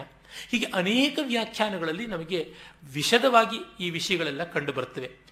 ಈಗಲೂ ಕೂಡ ಅದರ ಬಗ್ಗೆ ಚರ್ಚೆ ನಡೀತಾ ಇದೆ. ಮೊನ್ನೆ ಮೊನ್ನೆ ತಾನೇ ಬಹಳ ದೊಡ್ಡ ಆಂಧ್ರ ಪ್ರದೇಶದ ವಿದ್ವಾಂಸರಾದಂತಹ ಪುಲ್ಲೆಲ ರಾಮಚಂದ್ರುಡು ಅವರು ಕೌಂಡಿನ್ಯ ಸ್ಮೃತಿ ಎನ್ನುವ ಒಂದು ಹೊಸ ಸ್ಮೃತಿ ಬರೆದರು. ಆ ಸ್ಮೃತಿಯಲ್ಲಿ ಅವರು ಈ ಕಾಲಕ್ಕೆ ನಮ್ಮ ಭಾರತೀಯ ಧರ್ಮವನ್ನು ಹೇಗೆ ಅನ್ವಯ ಮಾಡಿಕೊಳ್ಳಬೇಕು ಅಂತ ಒಂದು ನಾನ್ನೂರ ಐನೂರು ಶ್ಲೋಕ ಇಂಗ್ಲಿಷ್ ಅನುವಾದದ ಸಮೇತವಾಗಿ, ಅವರ ಗೋತ್ರ ಕೌಂಡಿನ್ಯ ಗೋತ್ರ, ಹಾಗಾಗಿ ಕೌಂಡಿನ್ಯ ಸ್ಮೃತಿ ಅಂತ ಒಂದು ಸ್ಮೃತಿ ಗ್ರಂಥವನ್ನು ಬರೆದು ಪ್ರಕಾಶನ ಮಾಡಿದ್ರು. ತುಂಬ ಚೆನ್ನಾಗಿದೆ. ಆದರೆ ಇವು ಏನು ಪ್ರಯೋಜನ, ಯಾರು ಇದನ್ನು ಫಾಲೋ ಮಾಡ್ತಾರೆ ಅಂತ ಅನ್ಬೋದು. ಫಾಲೋ ಮಾಡಬೇಕು ಅಂತ ಇದ್ದರೆ ಅನುಸರಿಸಬೇಕು ಅನ್ನೋರಿಗೆ ಸಿಗುತ್ತದೆ ಅಂತ. ಜೊತೆಗೆ ಶಾಸ್ತ್ರಜ್ಞರಾದ, ವ್ಯುತ್ಪನ್ನರಾದ ವಿದ್ವಾಂಸರು, ಹಿರಿಯರು ಬರೆದದ್ದು ಒಂದು ಸ್ವಲ್ಪ ಮಟ್ಟಿಗಾದರೂ ಉಪಾದೇಯವಾಗಿಯೇ ತೀರುತ್ತವೆ ಅನ್ನೋದ್ರೊಳಗೆ ಸಂದೇಶವಿಲ್ಲ. ಹೀಗೆ ಬರುತ್ತದೆ. ಮತ್ತೆ ಇದೆಲ್ಲ ಯಾರೋ ಒಬ್ಬರು ಕೂತ ಆಕಾಶದಲ್ಲಿ ನಿಂತು ಮಾಡಿದ್ದಲ್ಲ, ಇಡೀ ಸಮುದಾಯವೇ ಇದರ ಹಿಂದೆ ಕೆಲಸ ಮಾಡಿದೆ ಅನ್ನುವುದು ನಮಗೆ ಗೊತ್ತಾಗುತ್ತೆ. ಆಶ್ವಲಾಯನ ಸ್ಮೃತಿಯಲ್ಲಿ ಬರುತ್ತೆ, ಅಥಕಲು ಉಚ್ಚಾವಚ ಜನಪದ ಧರ್ಮ ಗ್ರಾಮ ಧರ್ಮಾಶ್ಚ ತಾನ್ ವಿವಾಹೇ ಪ್ರತೀಯಾತ್ ಎತ್ತು ಸಮಾನಂ ವಕ್ಷ್ಯಾಮಹ ಅನ್ನುವಂಥ ಮಾತು. ಹೆಚ್ಚು ಕಡಿಮೆ ಅಂತ ಯಾವುದಿವೆ, ಮೇಲು ಕೀಳು ಅಂತನ್ನುವಂಥ ರೀತಿಯಲ್ಲಿ ಎಲ್ಲ ಬೆರೆತುಕೊಂಡು ಬಂದಂಥದ್ದು ಜನಪದ ಧರ್ಮ, ಆಯಾ ಊರುಗಳಲ್ಲಿ ದೇಶಗಳಲ್ಲಿ ಕಾಣುವಂಥದ್ದು ಗ್ರಾಮ ಧರ್ಮ, ಆ ಹಳ್ಳಿಯಲ್ಲಿ ಇರುವಂಥ ಆಚಾರ, ಇವೆಲ್ಲವನ್ನೂ ಕೂಡ ನಾವು ಮದುವೆಯಲ್ಲಿ ಅಳವಡಿಸಿಕೊಳ್ಳಬೇಕು ಅಂತ ಹೇಳ್ತಾರೆ. ಕೆಲವರಿಗೆ ಕುಲದೇವತಾ ಪೂಜೆ ಅಂತ ಇರುತ್ತೆ, ಇನ್ನೆಲ್ಲಿಯೂ ಇರೋದಿಲ್ಲ. ಅಲ್ಲಿ ಏನು ಮಾಡಬೇಕು, ಆ ಊರಿನಲ್ಲಿ ಅದನ್ನು ಮಾಡಬೇಕು ಅಂತನ್ನುವಂಥದ್ದು. ಅಂದರೆ ಆಯಾ ಕಾಲದ ಆಯಾ ದೇಶದ ಆದ್ಯತೆಗಳನ್ನು ಗೌರವಿಸಿದ್ದಾರೆ ಹೊರತು ಈ ಕ್ರಿಶ್ಚಿಯನ್ ಇಸ್ಲಾಂ ಇದ್ದಂತೆ ಯೂನಿವರ್ಸಲ್ ಅನ್ನುವ ರಿಚುವಲ್ನ ಮಾಡಿಲ್ಲ. ಯಾಕೆ? ರಿಚುವಲ್ ಇರೋದೇನೆ ಯೂನಿವರ್ಸಲ್ನ ಟೆಂಪೊರಲ್ ಮಾಡಿಕೊಳ್ಳೋಕ್ಕಿರುವಂಥದ್ದು, ಇನ್ಫೈನೈಟನ್ನು ಫೈನೈಟ್ ಮಾಡಿಕೊಳ್ಳೋದಕ್ಕೆ, ಸಾರ್ವತ್ರಿಕವನ್ನು ಏಕದೇಶೀಯವಾಗಿ ಮಾಡಿಕೊಂಡು ಆತ್ಮೀಯತೆಯನ್ನು ಹೊಂದೋದಕ್ಕೆ ಕರ್ಮ ಇರುವಂಥದ್ದು. ಆ ಕರ್ಮವನ್ನು ಯೂನಿವರ್ಸಲ್ ಮಾಡಿಬಿಟ್ರೆ, ಆಕಾಶದ ಚಿತ್ರನ ತೋರಿಸು ಅಂದರೆ ಅದು ತೋರ್ಸೋಕ್ಕೆ ಸಾಧ್ಯ ಇಲ್ಲ. ಅಂದರೆ ಒಂದು ಫೋಟೋ ತೆಗೆದು ತೋರಿಸ್ಬೇಕು, ಫೋಟೋಗೊಂದು ಫ್ರೇಮ್ ಇಲ್ವೇ?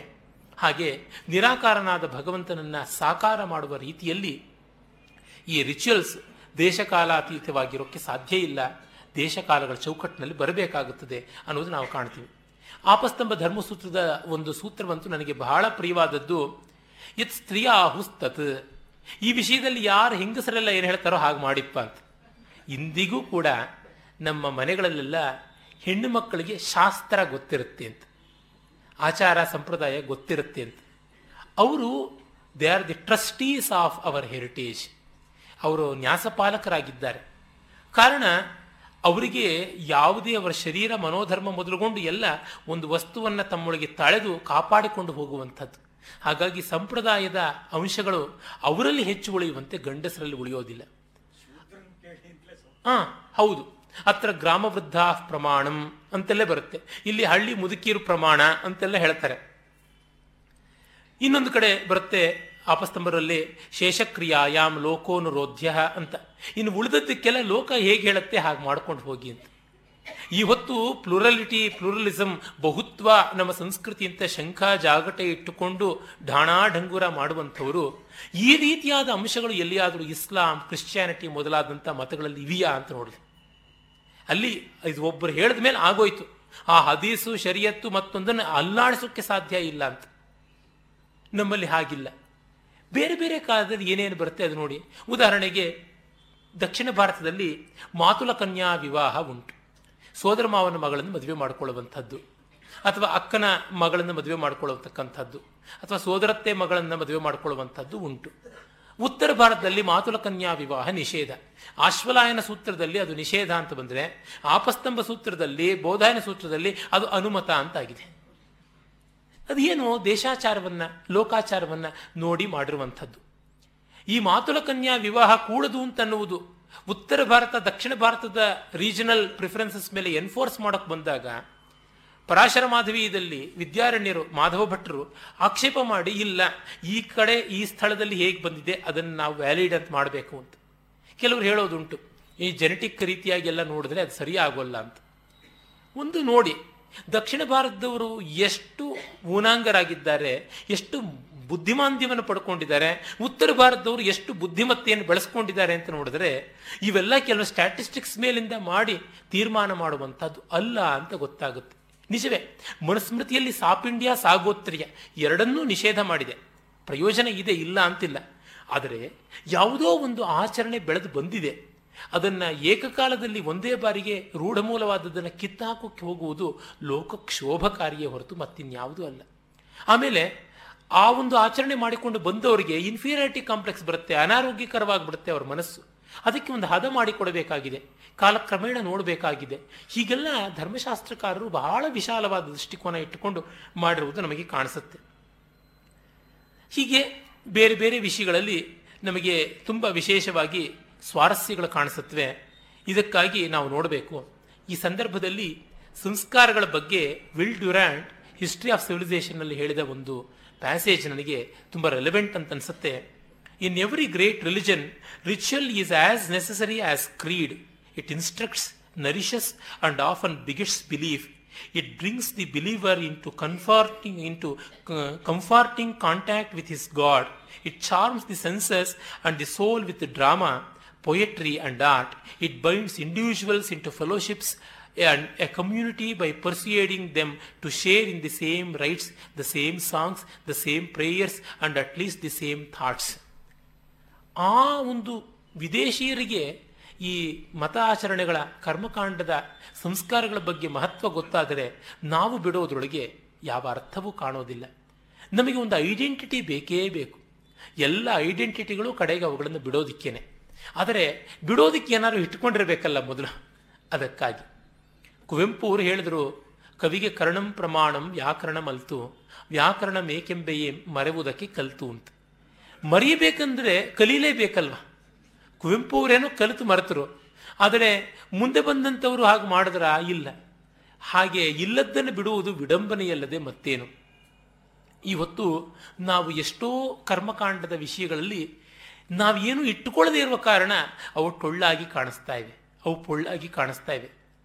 ಉದಾಹರಣೆಗೆ, ಮದುವೆಯಾದ ಮೂರು ರಾತ್ರಿಗಳ ಕಾಲ ಬ್ರಹ್ಮಚರ್ಯವನ್ನು ವಧೂವರರು ಪಾಲಿಸಬೇಕು ಅಂತ ಇದೆ. ಅದಕ್ಕೆ ಅದ್ಭುತವಾದ ಸ್ವಾರಸ್ಯ ಮಹತ್ವ ಉಂಟು. ಕಣ್ಣೆದುರಿಗೆ ಪ್ರಲೋಭನಾಂಶ ಇದ್ದಾಗ ಪ್ರಲೋಭನೆಯನ್ನು ಮೀರುವ, ಅದು ಏನು ಜನ್ಮ ಹಿಡಿಯಲ್ಲ, ಮೂರು ದಿವಸ ಮೀರುವಂಥ ಪ್ರಯತ್ನ ಬಹಳ ಪ್ರಶಸ್ತವಾದದ್ದು, ಪ್ರಶಂಸನೀಯವಾದದ್ದು. ಅದನ್ನು ಆಚರಿಸಿದರೆ ತಮ್ಮ ಮೇಲೆ ತಮಗೊಂದು ಹತೋಟಿ ಬರುವುದಿಲ್ವ? ಇಂಥದ್ದನ್ನು ಗಮನಿಸಿಕೊಂಡಾಗ ನಮಗೆ ಕರ್ಮಕಾಂಡಗಳನ್ನು ನಾವು ಗೌರವಿಸಿದರೆ ಅವು ನಮಗೆ ತುಂಬ ಅರ್ಥಪೂರ್ಣವಾಗುತ್ತವೆ. ನಾವು ಆಚರಿಸಿದರೆ ಅವು ನಮ್ಮಲ್ಲಿ ವಿಶಿಷ್ಟವಾದಂಥ ಭಾವನೆಯನ್ನು ಬೆಳೆಸುತ್ತವೆ ಅನ್ನೋದು ಗೊತ್ತಾಗುತ್ತೆ. ಶಾಸ್ತ್ರಕಾರರು ಸಂಸ್ಕಾರದ ಪ್ರಯೋಜನ ಏನು ಅಂತ ಹೇಳ್ತಾರೆ. ಮನುಸ್ಮೃತಿಯಲ್ಲಿ ಬರುತ್ತದೆ ಏನೇನು, ಯಾವ್ಯಾವ ಸಂಸ್ಕಾರದಿಂದ ಏನೇನು ಪ್ರಯೋಜನ ಅಂತ. ನಿಷೇಕ ದೈಜಿಕಂ ಚೇನೋ ಗಾರ್ಭಿಕಂ ಚಾಪ ಚಾಪಮೃಜ್ಯತೆ ಕ್ಷೇತ್ರ ಸಂಸ್ಕಾರ ಸಿದ್ಧಿಶ್ಚ ಗರ್ಭಾಧಾನ ಫಲಂ ಸ್ಮೃತಂ ಅಂತ. ಈ ಗರ್ಭಾಧಾನದ ಸಂಸ್ಕಾರದ ಫಲ ಏನು ಅಂತಂದರೆ ಕ್ಷೇತ್ರ ಶುದ್ಧಿ, ತಾಯಿಯ ಗರ್ಭ ಶುದ್ಧಿಯಾಗುತ್ತದೆ ಅಂತ. ಗರ್ಭಾತ್ ಭವೇಶ್ಚ ಪುಂ ಭವೇಚ್ಛ ಪುಂಸೂತೇಹೇ ಪುಂಸ್ತುಸ್ಯ ಪ್ರತಿಪಾದನಂ ನಿಷೇಕ ಫಲವಜ್ಞೇಯಂ ಫಲಂ ಸೀಮಂತ ಕರ್ಮಣಃ. ಹಾಗೆ ಪುಂಸವನ ಸೀಮಂತ ಅನ್ನುವುದರ ಒಂದು ರೀತಿ ಏನು ಅಂದರೆ, ಪುಂಸವನ ಅಂದ ತಕ್ಷಣ ಗಂಡು ಮಗುವೇ ಹುಟ್ಟಬೇಕು ಅಂತಲ್ಲ, ಹಾಗಲ್ಲ, ಹೆಣ್ಣು ಮಗು ಹುಟ್ಟಕ್ಕೂ ಅಲ್ಲಿಯೇ ಹೇಳಿದ್ದಾರೆ. ಬಲಮೂಗಿನ ಹೊಳ್ಳೆಯಲ್ಲಿ ಔದುಂಬರ ವೃಕ್ಷದ ಬೇರಿನ ರಸವನ್ನು ಹಿಂಡಿದ್ರೆ ಗಂಡು ಮಗು, ಎಡ ಹೊಳ್ಳೆಯಲ್ಲಿ ಹಿಂಡಿದ್ರೆ ಹೆಣ್ಣು ಮಗು ಹುಟ್ಟುವಂಥದ್ದು ಅಂತ. ಇದು ಇದು ಆಗುತ್ತಾ? ಅದರ ಬಗ್ಗೆ ಕೆಲವು ಸಂಶೋಧನೆಗಳನ್ನು ಪಂಜಾಬ್ನಲ್ಲಿ ಒಬ್ಬರು ಮಾಡಿದ್ರು ಅಂತ ಕೇಳಿದೆ. ಅದರ ಫಲ ಏನು ಅಂತ ಗೊತ್ತಾಗಿಲ್ಲ. ಈಗ ನಮಗೆ ಗೊತ್ತು ವಿಜ್ಞಾನದ ರೀತಿಯಿಂದ ನೋಡಿದ್ರೆ ಅದು ಹಾಗಲ್ಲ. ಫರ್ಟಿಲೈಸೇಷನ್ ಆಗುವಾಗಲೇ X X chromosome, X Y chromosome ಅಂತ ಇರುತ್ತವೆ.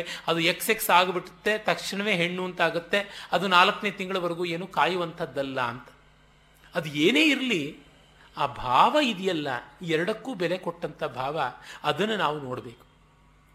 ಹೀಗೆ ಸಂಸ್ಕಾರಗಳನ್ನು ಕೇವಲ ಒಂದು ಆಧುನಿಕವಾದ ಭೌತ ವಿಜ್ಞಾನದ, ಜೀವವಿಜ್ಞಾನದ ಚೌಕಟ್ಟಿನಲ್ಲಿ ನೋಡಿ ಅವುಗಳ ಸಾಂಗತ್ಯ ಅಸಾಂಗತ್ಯಗಳನ್ನು ತೀರ್ಮಾನ ಮಾಡಿ ತಳ್ಳಿ ಹಾಕುವುದು ಅಷ್ಟು ಒಳ್ಳೆಯದಲ್ಲ. ಅವುಗಳಿಂದ ಆಗಬೇಕಾದ ಭಾವನಾತ್ಮಕ ಸಂಸ್ಕಾರಕ್ಕೆ ಹೆಚ್ಚಿನ ಬೆಲೆ ಕೊಡಬೇಕು. ಆ ಭಾವನಾತ್ಮಕವಾದ ಸಂಸ್ಕಾರವಾದರೂ ಭೌತ ದ್ರವ್ಯಗಳ ಅಪೇಕ್ಷೆಯ ಮೇಲೆ ನಿಂತದ್ದಲ್ಲ. ಅದರಿಂದಲೇ ನಮ್ಮಲ್ಲಿ ಎಷ್ಟೋ ಜನ ಸಂಸ್ಕಾರಗಳನ್ನು ವೈಜ್ಞಾನಿಕವಾಗಿ ಸಮರ್ಥನೆ ಮಾಡ್ತೀವಿ ಅಂತ ಹೋಗಿ ಹಾಸ್ಯಾಸ್ಪದವಾಗುವುದುಂಟು. ಬೇಡ, ಎಲ್ಲಿ ಕೂಡುತ್ತೆ ಅಲ್ಲಿ ನೋಡೋಣ. ಆಗದೇ ಇರುವ ಜಾಗದಲ್ಲಿ ಭಾವನೆ ಉಂಟಲ್ಲ, ಅದನ್ನು ನಾವು ಗಮನಿಸೋಣ. ಈಗ ನಮ್ಮ ಕಿವಿಗಳಿಗೆ ಕೇಳುವಂಥ ಸಂಗೀತದ ಧ್ವನಿ ತರಂಗಗಳು ಅಂತ ಯಾವುದಿವೆ, ಅವು ಭೌತಶಾಸ್ತ್ರದ ಸೌಂಡ್ ವೇವ್ಸ್ ಪ್ರಕಾರವಾಗಿ ದೇ ಆರ್ ನಾಯ್ಸಸ್ ಅಂತ. ಅವುಗಳ ಸೌಂಡ್ ವೇವ್ ಪ್ಯಾಟರ್ನ್ ನೋಡಿದ್ರೆ they are not simple harmonic in nature. ಅವುಗಳಲ್ಲಿ ವ್ಯವಸ್ಥೆ ಅಷ್ಟು ಚೆನ್ನಾಗಿಲ್ಲ. ಆದರೆ ನಮಗೆ ಒಂದು ಟ್ಯೂನಿಂಗ್ ಫೋರ್ಕ್ನ ಸಿಂಪಲ್ ಹಾರ್ಮೋನಿಕ್ ಮೋಷನ್ನು ಅಂತ ಯಾವುದಿದೆ, ಆ ಸಿಂಪಲ್ ಹಾರ್ಮೋನಿಕ್ ಆದಂತಹ ವೇವ್ ಪ್ಯಾಟರ್ನ್ ಅಂತ ಅದು ಸೈರನ್ ಕೂಗದಂಗೆ ಕೇಳಿಸುತ್ತೆ. ಕೊಯ್ಯ ಅಂತ ಶಬ್ದ ಬಂದರೆ ಏನಿರುತ್ತೆ?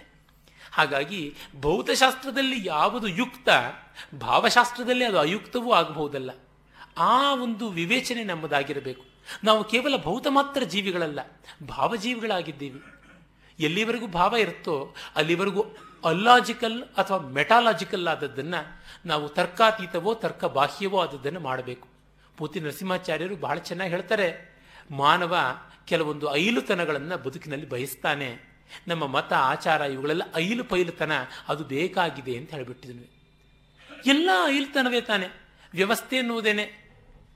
ಈಗ ನನಗೆ ಶಾಲು ಹೊದಿಸಿದ್ರು, ಹಾರ ಹಾಕಿದ್ರು, ಅದು ಗೌರವ ತೋರಿಸುವ ಒಂದು ಸಂಕೇತ ಅಂತಂದರೆ ಅದು ಅಂಥದ್ದೇ ಐಲುತನ. ನನಗೆ ನಾಡದ್ದು ಯಾರು ಶಾಲು ಹೊದಿಸ್ತಾರಾ? ಇಲ್ಲ. ಆ ಒಂದು ದಿವಸ ಮಾತ್ರ ವಧೂವರರಿಗೆ ಮದುವೆ ದಿವಸ ಎಲ್ಲೆಲ್ಲದ ಪ್ರಾಶಸ್ತ್ಯ ಕೊಡ್ತಾರೆ. ಮಾರನೇ ದಿವಸ ಬಂದು ಬೇಡಿಕೊಂಡ್ರೂ ಅವ್ರಿಗೊಂದು ಹಾರ ಹಾಕೋರು ಇರೋದಿಲ್ಲ. ನನ್ನ ತುಂಬ ಆತ್ಮೀಯರಾದವರೊಬ್ಬರು ಹೇಳ್ತಾ ಇದ್ರು, ಕೆಲವರಿಗೆ ಮದುವೆ ದಿವಸ ಮಾತ್ರ ಹಾರ ಇರುತ್ತಪ್ಪ, ಯಾವತ್ತೂ ಅವ್ರ ಕೊರಳಿಗೆ ಹಾರ ಬೀಳೋದೇ ಇಲ್ಲ, ಏನೋ ಕರೆ ಕೊನೆಯಲ್ಲಿ ಸತ್ತ ಮೇಲೆ ಏನಾದ್ರು ಹಾಕಿದ್ರೆ ಉಂಟು, ಇಲ್ಲದೇ ಇದ್ರೆ ಇಲ್ಲ ಅಂತ. ಅಂದರೆ ರಿಚುವಲ್ ಅನ್ನೋದು ತರ್ಕಾತೀತವಾದದ್ದು. ಅದಕ್ಕೆ ಅದರ ಸ್ವಾರಸ್ಯ ಉಂಟು, ಅದನ್ನು ಅವರು ಹೇಳ್ತಾರೆ. ಅದೇ ತರಹ ಸೀಮಂತೋನ್ನಯನವು ಗರ್ಭಶುದ್ಧೀಕರಣಕ್ಕಾಗಿ, ಮಗುವಿಗೆ ಭಾವ ಸಂಸ್ಕರಣವನ್ನು ಜಾಗರಣ ಮಾಡುವುದಕ್ಕಾಗಿಂತ, ಗರ್ಭಾಂ ಗರ್ಭಾಂಬು ಪಾವನಜೋ ದೋಷೋ ಜಾತಾತ್ ಸರ್ವೋಪಿ ನಶ್ಯತಿ ಆಯುರ್ವರ್ಚೋಭಿರ್ವೃದ್ಧಿಶ್ಚ ಸಿದ್ಧಿರ್ ವ್ಯವಹೃತೆ ತಥಾ ನಾಮಕರ್ಮ ಫಲಂ ತ್ವೇತತ್ ಸಮುದ್ದಿಷ್ಟಂ ಮನೀಷಿಭಿಹಿ. ಮಗುವಿಗೆ ಅಭ್ಯುದಯವಾಗಲಿ ಅಂತ ನಾಮಕರಣ ಮಾಡುವುದು ಅಂತ. ನಾಮಕರಣ ಮಾಡಿಬಿಟ್ರೆ ಒಳ್ಳೆ ಅಭ್ಯುದಯ ಬರುತ್ತಾ ಅಂದರೆ, ಒಬ್ಬರಿಗೆ ಒಂದು ಒಳ್ಳೆಯ ಹೆಸರಿಟ್ಟರೆ ಅದು ಎಷ್ಟೋ ಕಾನ್ಫಿಡೆನ್ಸ್ ಬರುತ್ತೆ. ಏನಿಲ್ಲ, ಕೆಟ್ಟದಾಗಿ ಯಾರೂ ಕೂಡ ಭಾವಿಸಬಾರ್ದು. ಒಬ್ಬ ನಮ್ಮ ಕನ್ನಡದ ನಾಡಿನಲ್ಲಿ ಪ್ರಸಿದ್ಧರಾದ ಅಥವಾ ಕುಪ್ರಸಿದ್ಧರಾದ ಪತ್ರಿಕಾ ಸಾಹಿತಿ ಇದ್ರಲ್ಲ, ಲಂಕೇಶ್ ಅಂತ, ಅವರ ಹೆಸರನ್ನ ತುದಿಯಲ್ಲಿ ಅಪ್ಪ ಸೇರಿಸಿತ್ತಂತೆ. ಲಂಕೇಶ್ ಪ್ಲಸ್ ಅಪ್ಪ. ಅವ್ರಿಗದನ್ನು ಎಲ್ಲರೂ ಹೇಳುವಾಗ ಕರ್ಣ ಕಠೋರವಾಗಿ ಕೇಳಿಸಿ ಅಪ್ಪನ ಕತ್ತರಿಸ್ಕೊಂಡ್ರು ಅಂತ ಒಂದು ಐತಿಹ್ಯ ಉಂಟು. ಅಂದರೆ ಹೆಸರು ಎಷ್ಟು ಕೆಟ್ಟದಾಗಿ ಬಿಡಬಹುದು ಅನ್ನೋದಕ್ಕೆ ಒಂದು ದೃಷ್ಟಾಂತ. ನಮಗೆ ಒಂದು ಒಳ್ಳೆಯ ಹೆಸರಿದ್ದರೆ ಆ ಹೆಸರನ್ನ ನೆನೆದಾಗಲೆಲ್ಲ ನಮಗೆ ಒಂದು ಒಳ್ಳೆಯತನ ಕಾಡುತ್ತೆ. ನಮ್ಮದು ದೊಡ್ಡತನ ಅನ್ನೋದು ಇದೆ, ಅದಕ್ಕೆ ಮಟ್ಟಕ್ಕೆ ಬಾಳಬೇಕು ಅನ್ನೋದು ಒಂದು ಸಂಸ್ಕಾರ ಇದ್ದರೆ ಬರುತ್ತೆ. ಕೆಲವರ ಹೆಸರಿನಿಂದಲೇ ನಾವು ಆಕರ್ಷಿತರಾಗುವಂಥದ್ದು ಉಂಟು, ಎಷ್ಟು ಒಳ್ಳೆಯ ಹೆಸರಿಟ್ಟುಕೊಂಡಿದ್ದಾರೆ ಅಂತ. ಮದ್ರಾಸಿನ ಸುಪ್ರಸಿದ್ಧ ಸಂಸ್ಕೃತ ವಿದ್ವಾಂಸ ಡಾಕ್ಟರ್ ವಿ ರಾಘವನ್ ಅವರು ತಮ್ಮ ಇಬ್ಬರು ಗಂಡು ಮಕ್ಕಳಿಗೆ ಕಾಳಿದಾಸ, ಚಾರುದತ್ತ ಅಂತ ಹೆಸರಿಟ್ಟಿದ್ದರು. ಒಬ್ಬ ಸಂಸ್ಕೃತದ ಮಹಾಕವಿ, ಮತ್ತೊಬ್ಬ ಸಂಸ್ಕೃತದ ನಾಟಕ ಲೋಕದ ಮಹಾಪಾತ್ರ. ಅಂದರೆ a great character and a great poet. ನನಗೆ ಅವರಿಬ್ಬರನ್ನು ನೋಡಿಲ್ಲವಾದರೂ ಅವ್ರನ್ನ ಕಂಡಾಗ ನಿಮ್ಮ ಹೆಸರು ಎಷ್ಟು ಒಳ್ಳೆಯದು ಅಂತ ನಾವು ಮೊದಲು ಮಾತು ಹೇಳದೇ ಇರಲಾರೆ ಅಂತ ಅನಿಸುತ್ತೆ. ಎಷ್ಟು ಸುಂದರವಾದ ಹೆಸರು. ಯಾವುದಕ್ಕೆ ಬಡತನವಾದರೂ ಹೆಸರಿಗೇನು ಬಡತನವ ಅಂತ ಹೇಳೋದು ಉಂಟಲ್ಲ, ವಚನೇಕ ದರಿದ್ರತಾ ಅಂತ. ಹೀಗೆ ನಾಮಕರಣದ ಅಲ್ಲಿಂದ ಆರಂಭವಾಗುತ್ತೆ. ಮತ್ತೆ ಕೇಳಿದಾಗಲೆಲ್ಲ ನಿನ್ನ ಹೆಸರಿಗೆ ಅರ್ಥ ಏನು ಗೊತ್ತಾ, ನಿನ್ನ ಹೆಸರು ಹಿಂದಿರುವ ಮಹಾಪುರುಷನ ಜೀವನ ಏನು ಗೊತ್ತಾ ಅಂದರೆ ಅದು ಒಂದು ಬೆಳವಣಿಗೆ ಅಲ್ವಾ, ಅದೊಂದು ಮೋಟಿವೇಶನ್ ಅಲ್ವೇ. ಅದು ಬಿಟ್ಟು ಶೂ ಅಂತ, ಟಬ್ ಅಂತ, ಕಾಬ್ಲರ್ ಅಂತ ಎಲ್ಲ ಇಟ್ಕೊಂಡು ಮಾಡಿಕೊಳ್ತಾರೆ. ಪ್ರಯೋಜನಕ್ಕೆ ಬಾರದೇ ಇರುವಂಥದ್ದು, ಯಾರು ಹಿಡದೇ ಇರುವಂಥ ಹೆಸರಿಡಬೇಕು ಅಂತ ನಮ್ಮ ತಾಯಿ ಒಂದು ಕತೆ ಹೇಳ್ತಿರ್ತಾರೆ. ಮಗನಿಗೆ ಜೋಡು ಅಂತ, ಮಗಳಿಗೆ ಸಗಣಿ ಅಂತ ಹೆಸರಿಟ್ರಂತೆ. ಮತ್ತೆ ಮಗಳಿಗೆ ಸಂಬಂಧ ನಿಶ್ಚಯವಾಯಿತು, ಬಂದರು. ಬಂದಾಗ ಬೀಗರೆದರಿಗೆ ಹೇಳಿದಂತೆ, ನೋಡಿ ನಿಮ್ಮ ಮಗ ಬೇರೆ ಅಲ್ಲ, ನಮ್ಮ ಜೋಡು ಬೇರೆ ಅಲ್ಲ, ಇಬ್ಬರನ್ನು ಒಂದೇ ಥರ ನೋಡ್ಕೋತೀವಿ ಅಂತಂದ್ರಂತೆ. ಇದೇನಪ್ಪ ಅಂತ ಅವರು ಗ್ರಹಚಾರ ಅಂದ್ಕೊಂಡ್ರು. ಊಟಕ್ಕೆ ಕೂತರು. ಕೂತಾಗ ತಾಯಿ ಹೇಳಿದ್ರಂತೆ, ನಾನು ಬಡಿಸೋಲ್ಲ, ಸಗಣಿ ಬಡಿಸಲಿ ಅಂತ. ಈ ಹೊತ್ತು ನಾಮಕರಣಗಳ ಪೈತ್ಯ ಆ ಥರ ಆಗ್ತಾ ಇದೆ. ಅಶ್ರುತಪೂರ್ವವಾದಂಥ ಹೆಸರಿಡಬೇಕು ಅಂತ ಅಭಿರಾಮ ಮನೋಹರವಾದ ಹೆಸರಿಡ್ತಾ ಇಲ್ವಲ್ಲ ಅಂತ ಬೇಜಾರಾಗುತ್ತೆ. ಸೂರ್ಯಾಲೋಕನ ಸೂರ್ಯಾವಲೋಕನಾದಾಯ ಅಭಿವೃದ್ಧಿರ್ ಭವೇಧ್ರುವ ನಿಷ್ಕ್ರಾಮಾತ್ ಆಯುಷ್ ನಿಷ್ಕ್ರಾಮಾತ್ ಆಯುಶ್ರೀ ವೃದ್ಧಿ ಅಪ್ಯುದ್ದಿಷ್ಟ ಮನೀಷಿಭಿ. ನಿಷ್ಕ್ರಮಣ ಅನ್ನುವಂಥ ಸಂಸ್ಕಾರದಿಂದ ಸೂರ್ಯ ದರ್ಶನ ಆಗುತ್ತೆ ಮಗುವಿಗೆ. ಅದಕ್ಕಿಂತ ಒಳ್ಳೆಯದು ಯಾವುದು ಅಂತ ಹನ್ನೊಂದು ದಿವಸ ಆದಮೇಲೆ ಮಗುವನ್ನು ತೆಗೆದುಕೊಂಡು ಪ್ರಸೂತಿಕಾ ಗೃಹದಿಂದ ಗೃಹ ಗೃಹ್ಯ ಅಗ್ನಿ ಅಂತ ಯಾವುದಿದೆ, ಗೃಹಪತಿ ಅಗ್ನಿ, ಆ ಅಗ್ನಿಗೆ ಪ್ರದಕ್ಷಿಣೆ ಮಾಡಿ ಹೊರಗೆ ತೆಗೆದುಕೊಂಡು ಬಂದು ಸೂರ್ಯನಿಗೆ ತೋರಿಸಿ, ಅಪ್ಪ ನಿನ್ನ ಒಂದು ಅಂಶ ಇದು, ನೀನು ಈ ಮಗುವನ್ನು ಕಂಡುಬಿಟ್ಟು ನೋಡು. ಮಿತ್ರಸ್ಯ ಚಕ್ಷುಷ ಪಶ್ಯೇಯಂ, ನಾನು ಮಿತ್ರನ ಕಣ್ಣಿಂದ ಎಲ್ಲವನ್ನ ನೋಡುವಂತೆ ಆಗಲಿ. ಮಿತ್ರಸ್ಯ ಚಕ್ಷುಷ ಮಾ ಪಶ್ಯತು, ಎಲ್ಲರೂ ನನ್ನನ್ನು ಮಿತ್ರನ ಕಣ್ಣಿಂದ ನೋಡುವಂತೆ ಆಗಲಿ ಅಂತ ವೇದದ ಮಂತ್ರ ಎಷ್ಟು ಸೊಗಸಾಗಿದೆ. ಈ ಉದ್ಯುತಂ ಜಾತವೇದಸಂ ಅಂತ ಒಂದು ಮಂತ್ರ ಬರುತ್ತೆ. ಈ ಉದಯಿಸ್ತಾ ಇರತಕ್ಕಂಥ ಸೂರ್ಯವನನ್ನು ನಾನು ಚೆನ್ನಾಗಿ ನೋಡುವಂತೆ ಆಗಲಿ ಅನ್ನುವ ಭಾವ ಇರುವಂಥ ಮಂತ್ರಗಳು ತುಂಬ ಚೆನ್ನಾಗಿ ಬರುತ್ತವೆ. ಮತ್ತು ಅನ್ನಾಶನಾನ್ ಮಾತೃಗರ್ಭ ಮಲಾಶನ ಮಾತೃಗರ್ಭ ಮಲಾಶಾದಪಿ ಶುದ್ಧತಿ. ಅನ್ನಪ್ರಾಶನದಿಂದ ಸ್ವತಂತ್ರವಾಗಿ ತಾನು ಊಟ ಮಾಡುವುದನ್ನು ಕಲಿತುಕೊಂಡ ಮಗು ತಾಯಿಯ ಊಟದಲ್ಲಿರಬಹುದಾದ ಗುಣದೋಷಗಳಿಂದ ಮುಕ್ತನಾಗ್ತಾನೆ, ದೋಷಗಳಿಂದ ಅಂತ. ತಾಯಿ ತನಗಿಷ್ಟ ಅಂತ ಎಂಥದ್ದು ತಿಂದು ಬಿಡ್ತಾಳೆ, ಅದು ಮಗುವಿಗೆ ಅನಿಷ್ಟವಾಗಬಹುದಲ್ವ. ತಾನು ಅನ್ನಪ್ರಾಶನದಿಂದ ತನಗೆ ಬೇಕಾದ ಆಹಾರವನ್ನು ತಿನ್ನುವಂಥದ್ದಾದಾಗ ತಾಯಿಯ ಹಾಲನ್ನು ಬಿಟ್ಟು ನಿಲ್ಲುವಂಥ ಸ್ಥಿತಿ ಅಂದರೆ ಎಷ್ಟು ಅದ್ಭುತವಾದಂಥದ್ದು. ಇದನ್ನು ಮನುಸ್ಮೃತಿ ಗುರುತಿಸಿ ಹೇಳುತ್ತೆ, ಬಲಾಯುರ್ ವರ್ಚೋ ವೃದ್ಧಿಶ್ಚ ಚೂಡಾಕರ್ಮ ಫಲಂ ಸ್ಮೃತಂ. ತಲೆ ಕೂದಲನ್ನು, ಹುಟ್ಟು ಕೂದಲನ್ನು ತೆಗೆಸುವಂಥದ್ದು ಚೂಡಾಕರ್ಮ ಅಂತ. ಅದರಿಂದ ಬಲ, ಆಯುಷ್ಯ, ವರ್ಚಸ್ಸುಗಳ ವೃದ್ಧಿಯಾಗುತ್ತದೆ ಅಂತ. ಹುಟ್ಟು ಕೂದಲು ತುಂಬ ಮೃದುವಾಗಿರುತ್ತೆ, ಅದಕ್ಕೆ ದಾರ್ಢ್ಯ ಇರೋದಿಲ್ಲ. ಕತ್ತರಿಸಿದ ಮೇಲೆ ಅದು ಹೆಚ್ಚು ಸೊಂಪಾಗಿ ಬೆಳೆಯುವಂಥದ್ದಾಗುತ್ತೆ. ತಲೆ ಕೂದಲು ತಲೆಗೆ ಪ್ರೊಟೆಕ್ಷನ್ನಿಂದ ಮೊದಲುಗೊಂಡು ಅಲಂಕಾರದವರೆಗೆ ಒಂದು ಐಡೆಂಟಿಟಿಯನ್ನು ತಂದುಕೊಡುವಂಥದ್ದು. ಉಪನೀತೆ ಫಲಂ ತ್ವೇತತ್ ದ್ವಿಜತ ಸಿದ್ಧಿಪೂರ್ವಕ, ಉಪನಯನದಿಂದ ದ್ವಿಜತ್ವ ಸಿದ್ಧಿಯಾಗುತ್ತದೆ, ಜ್ಞಾನಾಭ್ಯಾಸಕ್ಕೆ ಒಂದು ದ್ವಾರ ತೆರೆಯುತ್ತದೆ. ವೇದಾಧೀ ವೇದಾಧೀತ್ಯಧಿಕಾರಸ್ಯ ಸಿದ್ಧಿ ಋಷಿಭಿರೀರಿತ ಪತ್ನ್ಯಾ ಸಹಾಗ್ನಿಹೋತ್ರಾದಿ ತಸ್ಯ ಸ್ವರ್ಗಫಲಂ ಸ್ಮೃತಂ. ಹಾಗೆ ವಿವಾಹದಿಂದ ಗೃಹಸ್ಥನಾಗಿ ಪಂಚಮಹಾಯಜ್ಞ ಮಾಡುವಂತೆ ಆಗಿ ಸಮಾಜಕ್ಕೆ ಬೇಕಾದವನಾಗಿ ಸಮಾಜದ ಜೊತೆಗೆ ಆತ್ಮಾಭಿವೃದ್ಧಿಯನ್ನು ಮಾಡಿಕೊಳ್ಳುವಂತೆ ಆಗಿ ಇಹದಲ್ಲಿ ಸೌಖ್ಯ, ಪರದಲ್ಲಿ ಶಾಂತಿ ಲಭಿಸುವಂತದ್ದಾಗುತ್ತದೆ. ಮತ್ತು ಬ್ರಾಹ್ಮ್ಯ ದುದ್ವಾಹ ಸಂಭೂತ ಪಿತೃಣಾಂ ತಾರಕ ಸ್ಮೃತಃ ತಾರಕ ಸುತಃ ವಿವಾಹಸ್ಯ ಫಲಂ ತ್ವೇತತ್ ಆಖ್ಯಾತಂ ಪರಮರ್ಷಿಭಿ. ವಿವಾಹದಿಂದ ಸತ್ಸಂತಾನ, ಪ್ರಜಾಭಿವೃದ್ಧಿ, ತನ್ಮೂಲಕ ಜಗತ್ತಿಗೆ ಒಬ್ಬ ಒಳ್ಳೆಯ ವಾರಸದಾರನನ್ನು, ಒಳ್ಳೆಯ ಪ್ರಜೆಯನ್ನು ಕೊಡೋದು ತುಂಬ ದೊಡ್ಡ ಅಸೆಟ್ ಅಲ್ವ. ನಮ್ಮ ಒಂದು ದೇಶಕ್ಕೆ ಯಾವ ಕಾಲಕ್ಕೂ ದೊಡ್ಡ ಅಸೆಟ್ ಅಂದರೆ ಗಣಿಗಳಲ್ಲ, ಅಣೆಕಟ್ಟುಗಳಲ್ಲ, ಫ್ಯಾಕ್ಟ್ರಿಗಳಲ್ಲ, ದೇವಸ್ಥಾನ ಮೊದಲಾದವೂ ಅಲ್ಲ, ಒಳ್ಳೆಯ ಜವಾಬ್ದಾರಿ ತಿಳ್ಕೊಂಡ ಪ್ರಜೆಗಳು, ರೆಸ್ಪಾನ್ಸಿಬಲ್ ಸಿಟಿಸನ್ಸ್ ಅಂತ ಹೇಳ್ತೀವಲ್ಲ, ಆ ರೀತಿಯಾಗಿ ಒಳ್ಳೆಯ ಸಿಟಿಸನ್ನನ್ನು ತಯಾರು ಮಾಡೋದು ಇನ್ನೆಲ್ಲದಕ್ಕಿಂತ ತುಂಬ ದೊಡ್ಡದು. ಅದರಿಂದಲೇ ನಮ್ಮಲ್ಲಿ ತಾಯಿತನವನ್ನು ತುಂಬ ಹೆಚ್ಚು ಅಂತ ಗೌರವಿಸಿರುವಂಥದ್ದು. ಹಾಗೆ ಮತ್ತು ಅಂತ್ಯಷ್ಟಿ, ಈ ಶರೀರ ಹುಟ್ಟುವ ಮುನ್ನವೂ ಸಂಸ್ಕಾರ ಇತ್ತು, ಶರೀರ ಇರುವಾಗಲೂ ಇತ್ತು, ಶರೀರ ಬಿಟ್ಟ ಮೇಲೂ ಕೂಡ ಅದು ಆಗುವಂಥದ್ದು ಅಂತ ತೋರಿಸಿ ಪರಲೋಕದಲ್ಲಿ ಸದ್ಗತಿಯನ್ನು ಪಡೆಯುವಂಥದ್ದು ಅಂಥೇಳಿ. ಹೀಗಾಗಿ ಇವೆಲ್ಲ ಅಂಶಗಳನ್ನು ಇಟ್ಟುಕೊಂಡು ಸಂಸ್ಕಾರಗಳು ಪ್ರಯೋಜನಕಾರಿಯಾಗಿವೆ ಅಂತ ನಾವು ಹೇಳ್ತೀವಿ. ಇದು ಮನುವಾದಿಗಳ ಅಭಿಪ್ರಾಯ. ಮತ್ತೆ ನೋಡಿ, ಆಶೀರ್ವಾದ ಇತ್ಯಾದಿಗಳನ್ನು ಮಾಡುವಾಗ ಕೂಡ ಆಪಸ್ತಂಭ, ಪಾರಸ್ಕರ ಗೃಹ್ಯಸೂತ್ರಗಳಲ್ಲಿ ಜೈಮಿನಿ ಗೃಹ್ಯಸೂತ್ರ ಜೈಮಿನಿ ಗೃಹ್ಯಸೂತ್ರ ಮತ್ತು ಪಾರಸ್ಕರ ಮತ್ತು ಆಪಸ್ತಂಭ ಇವೆಲ್ಲ ಬೇರೆ ಬೇರೆ ವೇದಶಾಖೆಗಳಿಗೆ ಸೇರಿದ್ದು. ಆಪಸ್ತಂಭ ಕೃಷ್ಣೇಜುರ್ವೇದಕ್ಕೆ, ಪಾರಸ್ಕರ ಶುಕ್ಲೇಜುರ್ವೇದಕ್ಕೆ, ಜೈಮಿನಿ ಸೂತ್ರಗಳು ಸಾಮವೇದಕ್ಕೆ ಸೇರಿದಂಥವು. ಅಲ್ಲಿ ಬರುತ್ತೆ, ಶಿಶುವಿಗೆ ಆಶೀರ್ವಾದ ಮಾಡುವಾಗ ಅದು ಕಲ್ಲಿನಷ್ಟು ಗಟ್ಟಿಯಾಗಿರಬೇಕು, ಕೊಡಲಿಯಷ್ಟು ತೀಕ್ಷ್ಣವಾದ ಬುದ್ಧಿಯನ್ನು ಹೊಂದಿರಬೇಕು ಅಂತ. ಶರೀರ ಕಲ್ಲಿನಂತೆ ಇರಬೇಕು, ಬುದ್ಧಿ ಕೊಡಲಿಯಂತೆ ಇರಬೇಕು ಅಂತ ಹೇಳುವಲ್ಲಿ ಮಗುವಿಗೆ ಎಂಥ ಒಳ್ಳೆ ಆಶೀರ್ವಾದ ಮಾಡುವಂಥದ್ದು.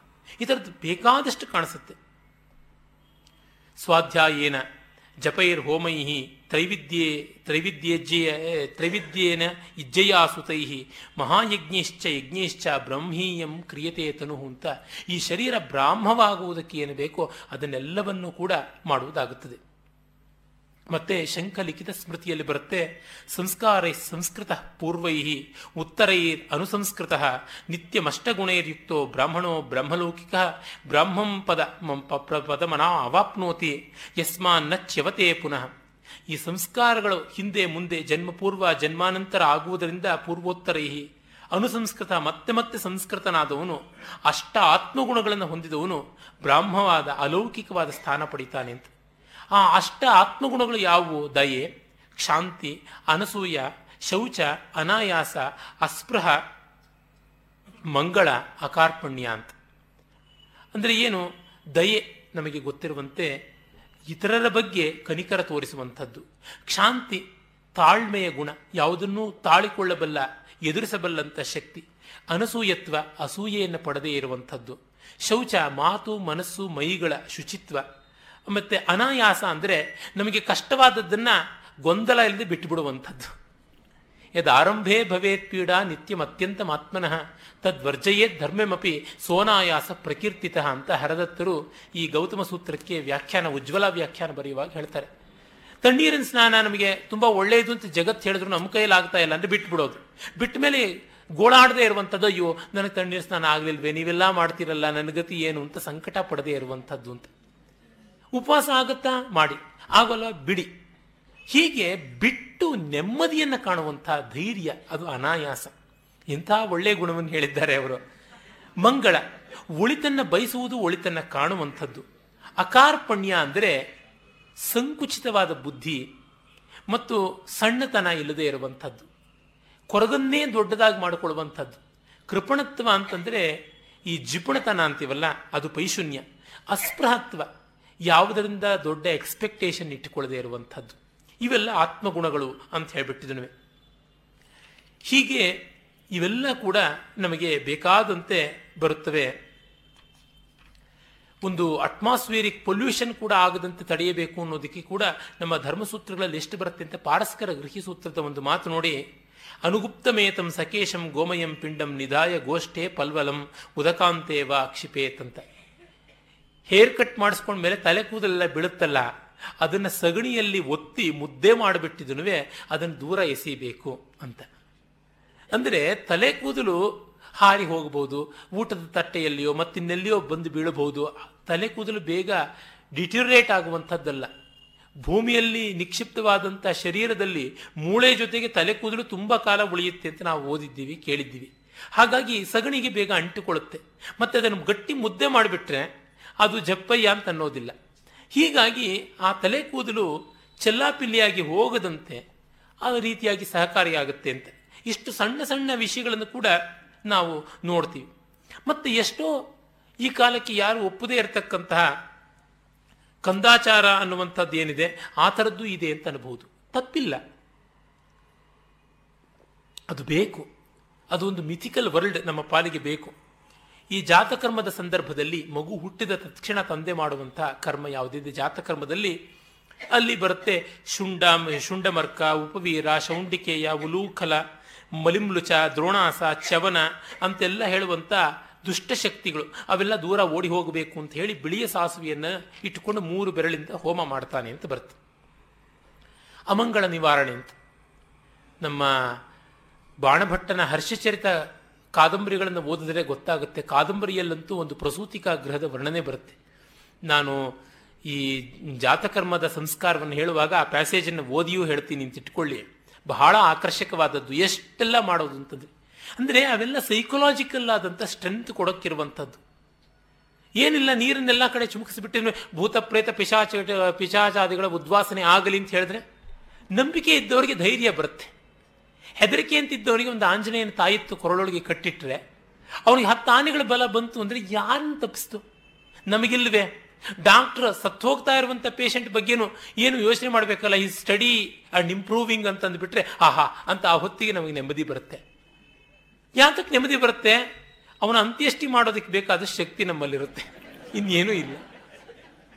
ಇವೆಲ್ಲ ಆಗುವಂಥದ್ದೇನೆ. ಹೀಗೆ ಅಮಂಗಳ ನಿವಾರಣೆಗೋಸ್ಕರವಾಗಿ ಕೂಡ ಬೇಕಾದಷ್ಟು ಬರುತ್ತೆ. ಮತ್ತೆ ಹೇಗಾದರೂ ಮಾಡಿ ಈ ಮೂಲಕ ಬೇರೆಯವರಿಗೆ ದಾನ ಮಾಡುವಂತೆ ಆಗಲಿ. ಉದಾಹರಣೆ, ವಧು ಉಟ್ಟಂಥ ಸೀರೆಯನ್ನು ದಾನ ಮಾಡಬೇಕು ಅಂತ ಬರುತ್ತೆ.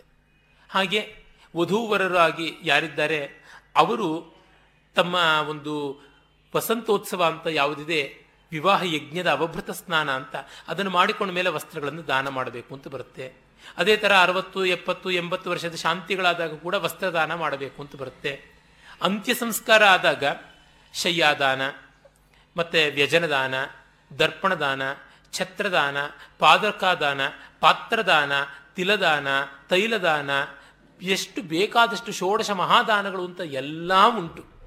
ಅದೇನು ಆ ನೆಪದಲ್ಲಾದರೂ ಕೊಡ್ಲಿಂತ ಈ ಸತ್ತದ್ದೇ ಸಾಕು ಅಂತ ಬ್ರಾಹ್ಮಣರೆಲ್ಲ ಕೀಳ್ತಾ ಇದ್ದಾರೆ ಅನ್ನುವಂಥದ್ದು ಒಂದು ಪ್ರಥೆ ಇದೆ. ಎಷ್ಟೋ ಬಾರಿ ಹಾಗೆ ಆಗುವುದು ಉಂಟು. ಆದರೆ ಬದುಕಿಡೀ ಏನೂ ಕೊಡದೇ ಇದ್ದವನು ಇದೊಂದು ನೆಪದಿಂದಲಾದರೂ ಕೊಟ್ಟಾನಲ್ವೇ. ತನ್ನ ಪೂರ್ವಿಕರಿಗೆ ಸತ್ ಸದ್ಗತಿ ಆಗಲಿ ಎನ್ನುವ ಒಂದು ನಂಬಿಕೆಯಿಂದಲಾದರೂ ಕೊಟ್ಟಾನು ಅಂತ. Forced charities, it's of course charity, forced charity. ಮಾಡದೇ ಇದ್ದವ್ರಿಗೆ ಅದೂ ಬೇಕಾಗತ್ತೆ.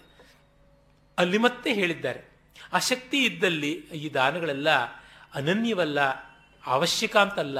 ಆಸಕ್ತಿ ಇದ್ದಲ್ಲಿ ಅದನ್ನು ನಿವೇದನೆ ಮಾಡಿಕೊಂಡು ಬಿಡಬಹುದು ಅಂತ ಕೂಡ ಉಂಟು. ಎಷ್ಟೋ ಬಾರಿ ನಮ್ಮ ಡಿ ವಿ ಗುಂಡಪ್ಪನಂಥವರು ಜ್ಞಾಪಕ ಚಿತ್ರಶಾಲೆಗಳಲ್ಲಿ ಬರೆಯೋದುಂಟು. ಪುರೋಹಿತನಾದವನು ತಾನು ಖರ್ಚಾಕೊಂಡು ಮಾಡಿರುವಂಥದ್ದು ಉಂಟು. ನೋಡಪ್ಪ, ನೀನು ಕಷ್ಟದಲ್ಲಿದ್ದೀಯ, ಅರೆ ನಿನ್ನ ಪೂರ್ವಿಕರಿಗೆ ಸದ್ಗತಿ ಆಗಲಿ ಅಂತ.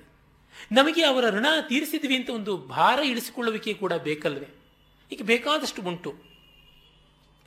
ಮತ್ತೆ ಪರಿಸರದ ಬಗ್ಗೆ ಬೇಕಾದಷ್ಟು ಬರುತ್ತೆ.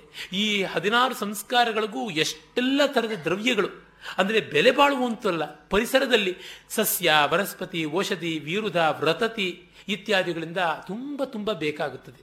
ಅದು ಫ್ಲವರಿಂಗ್ ಪ್ಲಾಂಟ್ಸ್ ಇರ್ಬೋದು, ನಾನ್ ಫ್ಲವರಿಂಗ್ ಪ್ಲಾಂಟ್ಸ್ ಇರ್ಬೋದು. ವನಸ್ಪತಿ ವಾನಸ್ಪತ್ಯ ಅಂತ ಫ್ಲವರಿಂಗ್ ನಾನ್ ಫ್ಲವರಿಂಗ್ಗೆ ಅಮರಕೋಶದಲ್ಲಿ ವಿಭಾಗ ಬರುತ್ತೆ. ಅವುಗಳಿಂದ ಬರುವಂಥ ಆವೃತ ಬೀಜೀಯ ಮತ್ತು ನಗ್ನ ಬೀಜೀಯ ಅಂತ ಯಾವುದನ್ನು ಜಿಮ್ನೋಸ್ಪರ್ಮ್ಸ್ ಏಂಜಿಯೋಸ್ಪರ್ಮ್ಸ್ ಅಂತ ಸಸ್ಯಗಳನ್ನು ಕರೀತಾರೆ, ಆ ರೀತಿಯಾದ ಸಸ್ಯಗಳಿಂದ. ಆಮೇಲೆ ಬೇರೆ ಬೇರೆ ವಿಧವಾದಂತಹ ಔಷಧಿಗಳು ಅಂತಂದರೆ ಈ ಭತ್ತ ರಾಗಿ ಇತ್ಯಾದಿ ಎಲ್ಲ ಪೈರು ಒಣಗಿ ಮತ್ತೆ ಅವುಗಳನ್ನು ಕತ್ತರಿಸಬೇಕು ಅಂಥದ್ದನ್ನು ಔಷಧಿಗಳು ಅಂತ ಹೇಳಿ ಕರಿತೀವಿ. ಹಾಗಲ್ಲದೆ ಇರತಕ್ಕಂಥದ್ದು ವೃಕ್ಷ, ಗುಲ್ಮ, ವಿರುಧ ಇತ್ಯಾದಿ ಇವುಗಳಿಂದ ಎಲ್ಲ ನಾವು ಎಷ್ಟೆಷ್ಟನ್ನು ತೆಗೆದುಕೊಳ್ತೀವಿ ಅಂದರೆ ಡೈವರ್ಸಿಟಿ ಇನ್ ನೇಚರ್ ಅದನ್ನು ಕೂಡ ಉಳಿಸ್ತಾ ಇದ್ದೀವಿ. ಪ್ರಾಣಿ ಪಕ್ಷಿಗಳು ಕೂಡ ಅದೇ ರೀತಿಯಾದವು, ಅವುಗಳನ್ನು ಉಳಿಸ್ತಾ ಇದ್ದೀವಿ. ಈ ಪರ್ಪಸ್ಗೋಸ್ಕರ ಅವುಗಳನ್ನು ಕಾಪಾಡಿಕೊಂಡು ಬೆಳೆಸ್ತಾ ಇದ್ದೀವಿ ಅಂತಲೂ ಗೊತ್ತಾಗುತ್ತೆ. ಇವೆಲ್ಲ ಅಲ್ಲಿ ತುಂಬ ವಿಶೇಷವಾಗಿ ಬರ್ತವೆ.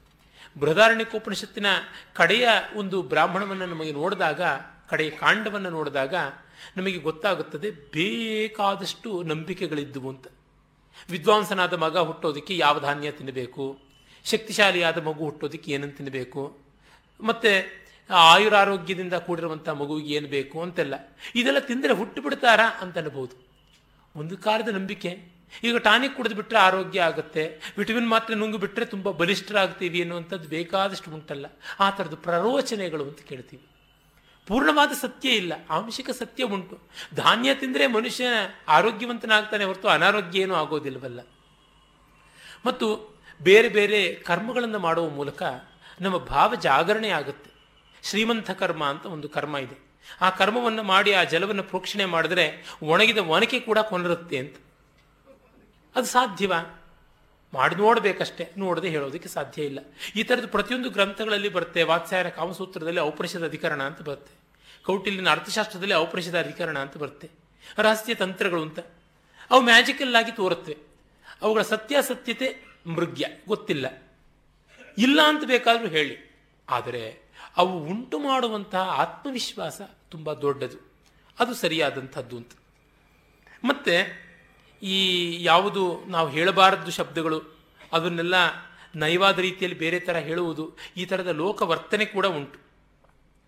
ಗರ್ಭಿಣಿ ಅಂತ ಹೇಳಬಾರ್ದು, ಹೇಳಿಬಿಟ್ರೆ ಕಣ್ಣು ಹಾಕದಂತೆ ಆಗುತ್ತೆ, ಇನ್ಯಾವುದೋ ಭೂತಚೇಷ್ಟೆ ಆಗುತ್ತೆ ಅಂತ ವಿಜನ್ಯ ಅಂತ ಅವಳನ್ನು ಕರೆಯೋದು ಅಂತ. ಮತ್ತು ನಕುಲ ಅಂತ ಮುಂಗುಸಿಯನ್ನು ಮುಂಗುಸಿ ಅಂತ ಕರೀದೆ ಶಕುಲ ಅಂತ ಕರೆಯೋದು ಉಂಟು. ಹಾಗೆ ಕಪಾಲ ತಲೆಬುರುಡೆಯನ್ನು ಅದನ್ನು ಕರೆಯೋದು ಅಮಂಗಳ, ಉದ್ವೇಜಕ, ಅದನ್ನು ಭಗಾಲ ಅಂತ ಕರೆಯಬೇಕು ಅಂತ. ಹೀಗೆ ಆಪಸ್ತಂಭ ಗೃಹಿ ಸೂತ್ರದಲ್ಲೆಲ್ಲ ಬರುತ್ತೆ. ಈ ಥರದ ಎಷ್ಟೋ ಸಾಮಾಜಿಕ ಸಾಮಾಜಿಕವಾದಂಥ ಆಚರಣೆಗಳು ಒಬ್ಬ ಕಲ್ಚರಲ್ ಹಿಸ್ಟ್ರಿ ಬರೆಯೋನಿಗೆ ಕೂಡ ತುಂಬ ಪ್ರಯೋಜನವಾಗುತ್ತೆ. ಭೌತಿಕ ಸಮೃದ್ಧಿಗಾಗಿ ಕೂಡ ಎಷ್ಟನ್ನೋ ನಾವು ನೋಡ್ತೀವಿ. ಈ ವಿವಾಹ ಮಂತ್ರದಲ್ಲಿ ಬರುವಂಥ ಸಪ್ತಪದಿ ಅಂತಹ ಒಂದು ಸ್ವಾರಸ್ಯಕರವಾದಂಥದ್ದು. ಮೇಧಾತಿಥಿ ಮನುಸ್ಮೃತಿಯ ವ್ಯಾಖ್ಯಾನ ಮಾಡ್ತಾ ನಹಿ ಕರ್ಮಭಿರೇವ ಕೇವಲೈಹಿ ಬ್ರಹ್ಮತ್ವ ಪ್ರಾಪ್ತಿ ಪ್ರಜ್ಞಾನ ಕರ್ಮ ಸಮುಚ್ಚಯಾತ್ ಕಿಲ ಮೋಕ್ಷಃ ಏತೈಸ್ತು ಸಂಸ್ಕೃತ ಆತ್ಮನೋ ವಾಸನಾ ವಾಸನಾಸ್ವಧಿಕ್ರಿಯತೆ ಅಂತ ಹೇಳ್ತಾ ನಮಗೆ ಕರ್ಮ ಬ್ರಹ್ಮ ಎರಡೂ ಬೇಕಾಗುತ್ತೆ ಅಂತಾನೆ. ಇದು ಕರ್ಮ ಬ್ರಹ್ಮ ಸಮುಚ್ಚಯವಾದ ಭರ್ತೃಪ್ರಪಂಚ ಮೊದಲಾದವ್ರದ್ದು. ಇದು ಶಂಕರಾದಿ ಕೇವಲ ವೇದಾಂತಗಳಿಗೆ ಒಪ್ಪಿಗೆ ಇಲ್ಲದೇ ಇರುವಂಥದ್ದು. ಆದರೂ ನಾನು ಮೊದಲೇ ಹೇಳಿದಂತೆ ಕರ್ಮದ ಒಂದಿಷ್ಟು ಪ್ರಾಶಸ್ತ್ಯ ಅನ್ನುವುದು ಇದ್ದೇ ಇದೆ ಅಂತ ಗೊತ್ತಾಗುತ್ತೆ. ಈಗ ಸಂಸ್ಕಾರಕ್ಕೆ ಬೇರೆ ಬೇರೆ ಶಾಸ್ತ್ರಗಳಲ್ಲಿ ಯಾವುದೆಲ್ಲ ಅರ್ಥಾಂತರಗಳು ಇದ್ದುವು ಅನ್ನೋದನ್ನು ಒಂದು ಸ್ವಲ್ಪ ಗಮನಿಸೋಣ. ಮೊತ್ತ ಮೊದಲಿಗೆ ನಮಗೆ ಸಂಸ್ಕಾರ ಮೀಮಾಂಸಾ ಶಾಸ್ತ್ರದಿಂದಲೇ ಬರುತ್ತೆ. ಇಡೀ ಋಗ್ವೇದದಲ್ಲಿ ಸಂಸ್ಕಾರ ಅನ್ನೋ ಶಬ್ದ ಬಂದಿಲ್ಲ. ಆದರೆ ಸಂಸ್ಕಾರದ ಆಚರಣೆಗಳು ಬೇಕಾದಷ್ಟು ನಮಗೆ ಕಾಣಿಸುತ್ತವೆ. ವಾಚಸ್ಪತ್ಯ ಕೋಶದಲ್ಲಿ ಬರುತ್ತೆ ಪ್ರೋಕ್ಷಣಾದಿಜನ್ಯ ಸಂಸ್ಕಾರೋ ಯಜ್ಞಾಂಗ ಪುರೋಡಾಶೇಶ್ವಿತಿ ದ್ರವ್ಯಧರ್ಮ ಅಂತ. ಒಂದು ಯಜ್ಞಕ್ಕೆ ಬೇಕಾದ ಪದಾರ್ಥಗಳನ್ನು ರಿಫೈನ್ ಮಾಡುವಂಥದ್ದು ಸಂಸ್ಕಾರ ಅಂತ ಕರೀತಾರೆ ಅಂತ. ವ್ರೀಹ್ಯಾದಿಶ್ಚ ಯಜ್ಞಾಂಗತಾ ಪ್ರಧಾನಾಯ ವೈದಿಕ ಮಾರ್ಗೇಣ ಪ್ರೋಕ್ಷಣಾದಿ ಅನ್ನುವಂಥದ್ದು ಬರುತ್ತೆ. ವೇದಾಂತಿಗಳು ಜೀವನಿಗೆ ಈ ಶರೀರ ಉಂಟಾಯ್ತಲ್ಲ, ಆ ಶರೀರವೇ ಒಂದು ಸಂಸ್ಕಾರ, ಮಿಥ್ಯಾರೋಪವಾದ ಶರೀರವೇ ಒಂದು ಸಂಸ್ಕಾರ, ಕಂಡೀಷನಿಂಗ್ ಅಂತ. ಕಂಡೀಷನಿಂಗ್ ಅನ್ನೋದನ್ನು ಪಾಸಿಟಿವ್ ನೆಗೆಟಿವ್ ಎರಡೂ ರೀತಿಯಲ್ಲಿ ತಗೊಳ್ಕೋಬಹುದು, ಆ ಥರದ್ದು ಅಂತ ಹೇಳ್ಬಿಟ್ಟಂತಾರೆ. ಮತ್ತು ಇನ್ನೊಂದು ಕಡೆ ಸ್ನಾನಾಚಮನಾದಿ ಜನ್ಯ ಸಂಸ್ಕಾರ ದೇಹೇ ಉತ್ಪದ್ಯಮಾನಾನಿ ತದವಿಧಾನಾನಿ ಜೀವೇ ಕಲ್ಪ್ಯಂತೆ. ಈ ಸ್ನಾನ ಇರ್ಬೋದು, ನೀರು ಕುಡಿಯೋದಿರ್ಬೋದು, ಇವೆಲ್ಲ ಕೂಡ ಸಂಸ್ಕಾರವೇ ಆಗಿರುವಂಥದ್ದು ಅಂತ. ಇನ್ನು ಪೂರ್ವಮೀಮಾಂಸಾ ಸೂತ್ರಕಾರ ಜೈಮಿನಿ ಹೇಳ್ತಾನೆ ಆತ್ಮಶರೀರಾಂತರ ನಿಷ್ಠೋ ವಿಹಿತ ಕ್ರಿಯಾಜನ್ಯೋತಿಶಯ ವಿಶೇಷ ವಿಹಿತ ಕ್ರಿಯಾಜನ್ಯೋತಿಶಯ ವಿಶೇಷ ಸಂಸ್ಕಾರ ಅಂತ ಹೇಳ್ತಾ ಈ ಶರೀರದೊಳಗೆ ಇರುವಂಥ ಆತ್ಮ ಜೀವಾತ್ಮ ಆತನಿಗೆ ಉನ್ನತೀಕರಣಕ್ಕೋಸ್ಕರ ಮಾಡಿರುವಂಥದ್ದು ಯಾವುದೆಲ್ಲ ಇದೆ ಅದು ಸಂಸ್ಕಾರ ಅಂತ ಆಗುತ್ತೆ ಅಂತ. ಶಬರಸ್ವಾಮಿಗಳು ಈ ಮೀಮಾಂಸಾ ಸೂತ್ರಕ್ಕೆ ಭಾಷ್ಯ ಬರೀತಾ ಹೇಳ್ತಾರೆ ಸಂಸ್ಕಾರೋ ನಾಮ ಸ ಭವತಿ ಯಸ್ಮಿನ್ ಜಾತೆ ಪದಾರ್ಥೋ ಭವತಿ ಯೋಗ್ಯ ಕಸ್ಯಚಿದರ್ಥಸ್ಯ. ಸಂಸ್ಕಾರ ಅನ್ನೋದಾದರೆ ಯಾವುದಕ್ಕೂ ಒಂದು ಯೋಗ್ಯತೆ ಬರುತ್ತೆ ಅಂತ, ಒಂದು ಮರ್ಯಾದೆ ಸಿಗುತ್ತೆ, ಒಂದು ಅರ್ಹತೆ ಬರುತ್ತೆ, ಅದು ಸಂಸ್ಕಾರ ಅಂತ. ಯಾವುದನ್ನು ಫಿಟ್ ಅಂತ ಅನಿಸಿಕೊಳ್ಳುತ್ತೆ ಅದು ಸಂಸ್ಕಾರಜನ್ಯವಾದಂಥದ್ದು ಅಂತ. ಅದನ್ನೇ ವಾರ್ತಿಕಕಾರರಾದ ಕುಮಾರಲ ಭಟ್ಟರು ಹೇಳ್ತಾರೆ, ಯೋಗ್ಯತಾಂಚ ಆದಧಾನ ಕ್ರಿಯಾ ಸಂಸ್ಕಾರ ಇತ್ಯುಚ್ಯಂತೆ, ಯೋಗ್ಯತಾ ಚ ಸರ್ವತ್ರ ದ್ವಿಪ್ರಕಾರ ದೋಷಾಪನ ಏನ ಗುಣಾಂತರೋಪಜನನೇನ ಚ ಭವತಿ ಅಂತ. ಈ ಒಂದು ಸಂಸ್ಕಾರ ಎರಡು ತರಹ. ಯೋಗ್ಯತೆಯನ್ನು ಹೇಗೆ ನಾವು ಕೊಡ್ತೀವಿ ಅಂದರೆ ದೋಷವನ್ನು ತೆಗೆಯುವ ಮೂಲಕ, ಗುಣಗಳನ್ನು ತುಂಬಿಸಿಕೊಡುವ ಮೂಲಕ. ದೋಷ ನಿರಾಸ, ಗುಣ ಆಧಾನ, ಗುಣಾಧಾನ, ದೋಷ ನಿರಾಸ ಇದು ಸಂಸ್ಕಾರವನ್ನು ಉಂಟು ಮಾಡುವಂಥದ್ದು ಅಂತ. ಉದಾಹರಣೆಗೆ ಅಕ್ಕಿ, ಅದು ಬೆಂದಿಲ್ಲ, ಗಟ್ಟಿಯಾಗಿರುತ್ತೆ, ಅದನ್ನು ಬೇಯಿಸುವ ಮೂಲಕ ಅದಕ್ಕೆ ಒಂದು ವಿಶೇಷವಾದ ಗುಣವನ್ನು ತಂದುಕೊಟ್ವಿ. ಇನ್ನು ನಾವು ಹಣ್ಣನ್ನು ತಿನ್ನುವಾಗ ಹಣ್ಣಿನಲ್ಲಿ ಬೀಜ ಸಿಪ್ಪೆ ಇತ್ತು, ಅದನ್ನು ಕತ್ತರಿಸಿ ತೆಗೆದುಹಾಕಿದ್ವಿ, ಅದು ದೋಷ ನಿರಾಸ ಅಂತ. ಹೀಗೆ ಎಲ್ಲಿಯೂ ನಾವು ಮಾಡಿಕೊಳ್ತಾ ಇರುವಂಥದ್ದು ಸಂಸ್ಕಾರದಲ್ಲಿ ನಮಗೆ ಕಂಡೇ ಕಾಣುವಂಥದ್ದು ಅಂತ. ಇನ್ನು ಧರ್ಮಸೂತ್ರ ಗ್ರಂಥಗಳಲ್ಲಿ, ಗೃಹ್ಯಸೂತ್ರಗಳಲ್ಲಿ ಕೂಡ, ಒಂದು ವೈಖಾನಸ ಗೃಹ್ಯಸೂತ್ರ ಬಿಟ್ಟು ಇನ್ನೆಲ್ಲಿಯೂ ಸಂಸ್ಕಾರ ಶಬ್ದ ಇಲ್ಲ, ಆದರೆ ಬೇಕಾದಷ್ಟು ಬಂದಿದೆ. ಇನ್ನು ಶಾಸ್ತ್ರಾಂತರಗಳಲ್ಲಿ ನೋಡಿ, ಅದನ್ನು ಶಿಕ್ಷಣ ಅನ್ನುವಂಥ ಅರ್ಥದಲ್ಲಿ ಬಳಕೆ ಮಾಡುವುದುಂಟು. ವ್ಯಾಕರಣದಲ್ಲಿ ಶಬ್ದಶುದ್ಧಿಯನ್ನು ಸಂಸ್ಕಾರ ಅಂತ ಹೇಳ್ತೀವಿ. ವ್ಯಾಕರಣ ರೀತಿಯ ಶಬ್ದ ಸಾಧುವಾದರೆ, ಮಹಾಭಾಷ್ಯಕಾರ ಹೇಳ್ತಾನೆ, ಗೌ ಅಂತನ್ನುವಂಥದ್ದಕ್ಕೆ ಗಾವಿ, ಗೋಣಿ, ಗೋಪೋತಲಿ ಅಂತ ಬೇಕಾದ ಶಬ್ದ ಹೇಳ್ಬೋದು. ಈಗ ನಾವು ಹಸು ಅನ್ನೋದನ್ನ ಹಸ, ಹಸ ಅಂತ ಏನೇನೋ ರೀತಿಯಲ್ಲಿ ಹೇಳ್ತೀವಲ್ಲ, ಆದರೆ ಒಂದು ಸಾಧುವಾದಂಥ ರೂಪ, ಆ ಸಾಧುತ್ವವನ್ನು ಸಾಧನೆ ಮಾಡುವಂಥ ಪ್ರಕ್ರಿಯೆ ಇದೆಯಲ್ಲ, ಅದು ಸಂಸ್ಕಾರ ಅಂತ. ಸಂಸ್ಕಾರವತ್ಯೇವ ಗಿರಾಮನೀಷಿ ತಯಾಸ ಪೂತಶ್ಚ ವಿಭೂತಿಶ ವಿಭೂಷಿತಶ್ಚ ಅನ್ನುವ ಮಾತು ಕಾಳಿದಾಸ ಕುಮಾರ ಸಂಭವದಲ್ಲಿ ಹೇಳ್ತಾನೆ, ಪಾರ್ವತಿಗೆ ಅಂಥ ಸಂಸ್ಕಾರವಾಯಿತು ಅಂತ. ಪರಿಷ್ಕಾರ ಅಂತ ರಿಫೈನ್ಮೆಂಟ್ ಅನ್ನುವಂಥ ಅರ್ಥ ಅದು ಕೂಡ ಉಂಟು. ಶೋಭೆ ಅನ್ನುವ ಅರ್ಥ ಕೂಡ ಇದೆ, ಎಂಬಲಿಷ್ಮೆಂಟ್ ಅಂತ. ಮತ್ತು ಸಂಸ್ಕಾರ ಅನ್ನೋದಕ್ಕೆ ಸ್ಮರಣಶಕ್ತಿ ಅನ್ನುವಂಥ ಅರ್ಥ ಕೂಡ ಉಂಟು. ಸಂಸ್ಕಾರಜನ್ಯಂ ಜ್ಞಾನಂ ಸ್ಮೃತಿ ಅಂತ ತರ್ಕಶಾಸ್ತ್ರ ಹೇಳುತ್ತೆ. ಒಂದು ರಿಫೈನ್ಮೆಂಟಿಂದ ಯಾವುದೋ ಒಂದು ನೆನಪು ನಮ್ಮ ಮನಸ್ಸಿನಲ್ಲಿ ಉಳಿಯುತ್ತೆ ಅಂತ. ಇನ್ನು ಮನುಸ್ಮೃತಿ ಕಾರ್ಯ ಶರೀರ ಸಂಸ್ಕಾರ ಪಾವನ ಪ್ರತ್ಯ ಚೇಹಚ ಅಂತ, ಈ ಶರೀರಕ್ಕೆ ಅಂತರಂಗ ಬಹಿರಂಗದಲ್ಲಿ ಆಗುವಂಥದ್ದು ಅಂತ. ಹೀಗೆ ಬೇಕಾದಷ್ಟು ರೀತಿಯಾಗಿ ಬಂದಿವೆ. ಇನ್ನು ಈ ಸಂಸ್ಕಾರಗಳ ಸಂಖ್ಯೆ ಎಷ್ಟು ಮತ್ತು ಸಂಸ್ಕಾರಗಳ ಹಂತಗಳು ಯಾವ್ಯಾವು ಅಂತನ್ನೋದನ್ನು ನಾವು ಕಾಣಬಹುದು. ಇದನ್ನು ಜನ್ಮ ಪೂರ್ವ ಸಂಸ್ಕಾರ, ಜನ್ಮಾನಂತರ ಸಂಸ್ಕಾರ, ಮರಣಾನಂತರ ಸಂಸ್ಕಾರ ಅಂತ ಮೂರು ಥರ ವಿಭಾಗ ಮಾಡಬಹುದು. ಅಲ್ಲಿ ಜನ್ಮ ಪೂರ್ವ ಸಂಸ್ಕಾರಗಳಲ್ಲಿ ನಾವು ಜಾತಕರ್ಮದಿಂದ ಹಿಂದೆ ಇರಿವೆಲ್ಲ ಮೂರು, ಕ್ರಮವಾಗಿ ಹೇಳೋದಿದ್ದರೆ ಗರ್ಭಾದಾನ, ಪುಂಸವನ, ಸೀಮಂತೋನ್ನಯನ. ಅದಾದ ಮೇಲೆ ಮಿಕ್ಕದ್ದೆಲ್ಲ ಇದೇ ತರಹ. ಅಂತ್ಯಷ್ಟಿ ಮತ್ತು ಶ್ರಾದ್ದ ಅಂತ ಏನು ಹೇಳ್ತೀವಿ ಅದು ಮರಣಾನಂತರ ಆಗುವಂಥದ್ದು ಅಂತ. ಇದರ ಜೊತೆಗೆ ನಲವತ್ತು ಸಂಸ್ಕಾರಗಳು ಅಂತ ಗೌತಮ ಹೇಳ್ತಾನೆ. ಈ ಸಂಸ್ಕಾರಗಳನ್ನು ಗೌತಮ ಧರ್ಮಸೂತ್ರದ ಪ್ರಕಾರ ಮಾಡುವ ಲಿಸ್ಟ್ ನೋಡಿಬಿಡೋಣ. ಮೊದಲಿಗೆ ಗರ್ಭಾದಾನ, ಪುಂಸವನ, ಸೀಮಂತೋನ್ನಯನ, ಜಾತಕರ್ಮ, ನಾಮಕರಣ, ಅನ್ನಪ್ರಾಶನ, ಚೂಡಾಕರಣ ಅಥವಾ ಚೌಲ ಚೂಡಾಕರ್ಮ ಅಂತಲೂ ಹೇಳ್ತಾರೆ, ಉಪನಯನ, ಅದೇ ಬ್ರಹ್ಮೋಪದೇಶ. ಆಮೇಲಿಂದ ವೇದವ್ರತಗಳು ಅಂತ ನಾಲ್ಕು ವೇದವ್ರತಗಳನ್ನು ಮಾಡುವುದುಂಟು. ಅದು ಬ್ರಹ್ಮಚಾರಿಯಾಗಿರುವಂಥವನು ಮಾಡುವಂಥವು. ಅಲ್ಲಿಯೇ ಸಮಾವರ್ತನ, ಗೋದಾನ, ಕೇಶಾಂತ ಮತ್ತು ಉಪಕರ್ಮ ಇವೆಲ್ಲ ಬಂದು ಸೇರಿಕೊಳ್ಳುತ್ತೆ. ಸ್ನಾನ ಅದೇ ಸಮಾವರ್ತನವಾಗುತ್ತೆ. ಮತ್ತು ವಿವಾಹ, ಆ ಬಳಿಕ ನಾವು ಅಂತ್ಯಷ್ಟಿಯನ್ನು ನೋಡ್ತೀವಿ, ಹದಿನಾರನೇ ಸಂಸ್ಕಾರ. ಈ ಮಧ್ಯದಲ್ಲಿ ಇಪ್ಪತ್ತೊಂದು ಶ್ರೌತ ಸಂಸ್ಕಾರಗಳು ಬರ್ತವೆ. ಅವು ಏಳು ಏಳಾಗಿ ಏಳು ಮೂರ್ಲಿ ಇಪ್ಪತ್ತೊಂದು ಅಂತಾಗಿವೆ. ಸಪ್ತ ಪಾಕ ಸಂಸ್ಥೆಗಳು, ಸಪ್ತ ಹವಿಸ್ ಸಂಸ್ಥೆಗಳು, ಸಪ್ತ ಸೋಮ ಸಂಸ್ಥೆಗಳು ಅಂತ. ಪಾಕ ಸಂಸ್ಥೆಗಳು ಅಂತಂದರೆ ವಿವಾಹ ಮಾಡಿಕೊಂಡ ಅಗ್ನಿ ಯಾವುದಿದೆ ಆ ಅಗ್ನಿ ಏಕಾಗ್ನಿಕುಂಡ, ಒಂದೇ ಅಗ್ನಿಕುಂಡದಲ್ಲಿ ಮಾಡುವಂತಹ ಏಳು ಬಗೆಯಾದ ಹೋಮಗಳು. ಅವು ಯಾವುವು? ಅದನ್ನು ಅಷ್ಟಕ, ಪಾರ್ವಣ, ಶ್ರಾದ್ದ, ಶ್ರಾವಣಿ, ಆಗ್ರಹಾಯಣಿ, ಚೈತ್ರಿ, ಆಶ್ವಯುಜಿ ಅಂತ. ಅಷ್ಟಕ ಮತ್ತು ಶ್ರಾದ್ದ, ಪಾರ್ವಣ ಇವು ಮೂರೂ ಕೂಡ ಈ ಪಿತೃಮೇಧ ಸಂಬಂಧಿಯಾದದ್ದು ಬರುತ್ತೆ. ಅಷ್ಟಕ ಶ್ರಾದ್ದ ಅಂತ ಒಂದು ಶ್ರಾದ್ದ ಉಂಟು, ಪಾರ್ವಣ ಶ್ರಾದ್ದ ಅಂತ ಕೂಡ ಒಂದು ಉಂಟು. ಅದು ಪರ್ವ ಅಂದರೆ ಅಮಾವಾಸ್ಯೆ ಎಂದು ಬರುವಂಥದ್ದು ಅಂತ. ಅಮಾವಾಸ್ಯ ಪಿತೃತರ್ಪಣ ಒಂದು, ಮತ್ತು ಅಷ್ಟಕಪಾಲ ಶ್ರಾದ್ದ ಅಂತ ಅದು ಒಂದು, ಮತ್ತು ಶ್ರಾದ್ದ ಅಂತ ವಾರ್ಷಿಕವಾಗಿ ಮಾಡುವಂಥದ್ದು. ಇದು ಮೂರು ಗೃಹಸ್ಥನಾದವನು ಮಾಡುವಂಥದ್ದಾಗಿ ಬರುತ್ತೆ. ಇದು ಮೂರು ಪಾಕ ಸಂಸ್ಥೆಗಳಲ್ಲಿ ಬರುವುದು. ಇನ್ನು ನಾಲ್ಕು ಸೀಸನಲ್ ಆಗಿ ಬರುವುದು. ಶ್ರಾವಣ ಮಾಸದಲ್ಲಿ ಬರುವಂಥ ಶ್ರಾವಣಿ, ಮತ್ತು ಈ ಈಗ ನಡೀತಾ ಇದೆಯಲ್ಲ ಮಾರ್ಗಶೀರ್ಷ ಮಾಸ, ಅದರೊಳಗೆ ಅಗ್ರಹಾಯಿಣಿ, ಮತ್ತು ಚೈತ್ರ ಮಾಸದಲ್ಲಿ ಬರುವಂಥದ್ದು ಚೈತ್ರಿ, ಆಶ್ವೇಜ ಮಾಸದಲ್ಲಿ ಬರುವಂಥದ್ದು ಆಶ್ವೇಜಿ. ಇಲ್ಲಿ ನೋಡಿ, ವರ್ಷಾ ಋತುವಿನಲ್ಲಿ ಬರುವಂಥದ್ದು ಶ್ರಾವಣಿ, ಶರತ್ಕಾಲದಲ್ಲಿ ಬರುವಂಥದ್ದು ಆಶ್ವೇಜಿ, ಹೇಮಂತ ಕಾಲದಲ್ಲಿ ಬರುವಂಥದ್ದು ಆಗ್ರಹಾಯಣಿ, ಅದಾದ ಮೇಲೆ ವಸಂತ ಕಾಲದಲ್ಲಿ ಬರುವಂಥದ್ದು ಚೈತ್ರಿ ಅಂತ. ಈ ಹನ್ನೆರಡು ತಿಂಗಳಲ್ಲಿ ಇದು ನಾಲ್ಕು ಅಂದರೆ ಮೂರು ತಿಂಗಳಿಗೆ ಒಮ್ಮೆ ಮಾಡುವಂಥ ಯಾಗಗಳು ಅಂತೂ ಗೊತ್ತಾಗುತ್ತೆ, ಹೋಮಗಳು ಇವು.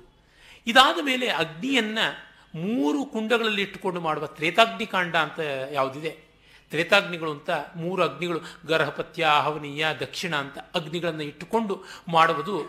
ಆಗ ಅವನು ಶ್ರೌತ ಅನ್ನುವ ಕ್ರಿಯೆಗೆ ಬರ್ತಾನೆ. ಇಲ್ಲಿವರೆಗೂ ಇರುವುದು ಗೃಹ್ಯ ಕ್ರಿಯೆ. ಇನ್ನು ಹದಿನಾಲ್ಕು ಯಾವುದಿವೆ ಅದು ಶ್ರೌತ ಕ್ರಿಯೆಗೆ ಬರುವಂಥದ್ದು. ಅಲ್ಲಿ ಪಾಕ ಸಂಸ್ಥಾ ಅಂತ, ಹವಿಸ್ ಸಂಸ್ಥಾ ಅಂತ ಹವಿಸ್ಸು ಮಾಡ್ತಾನೆ.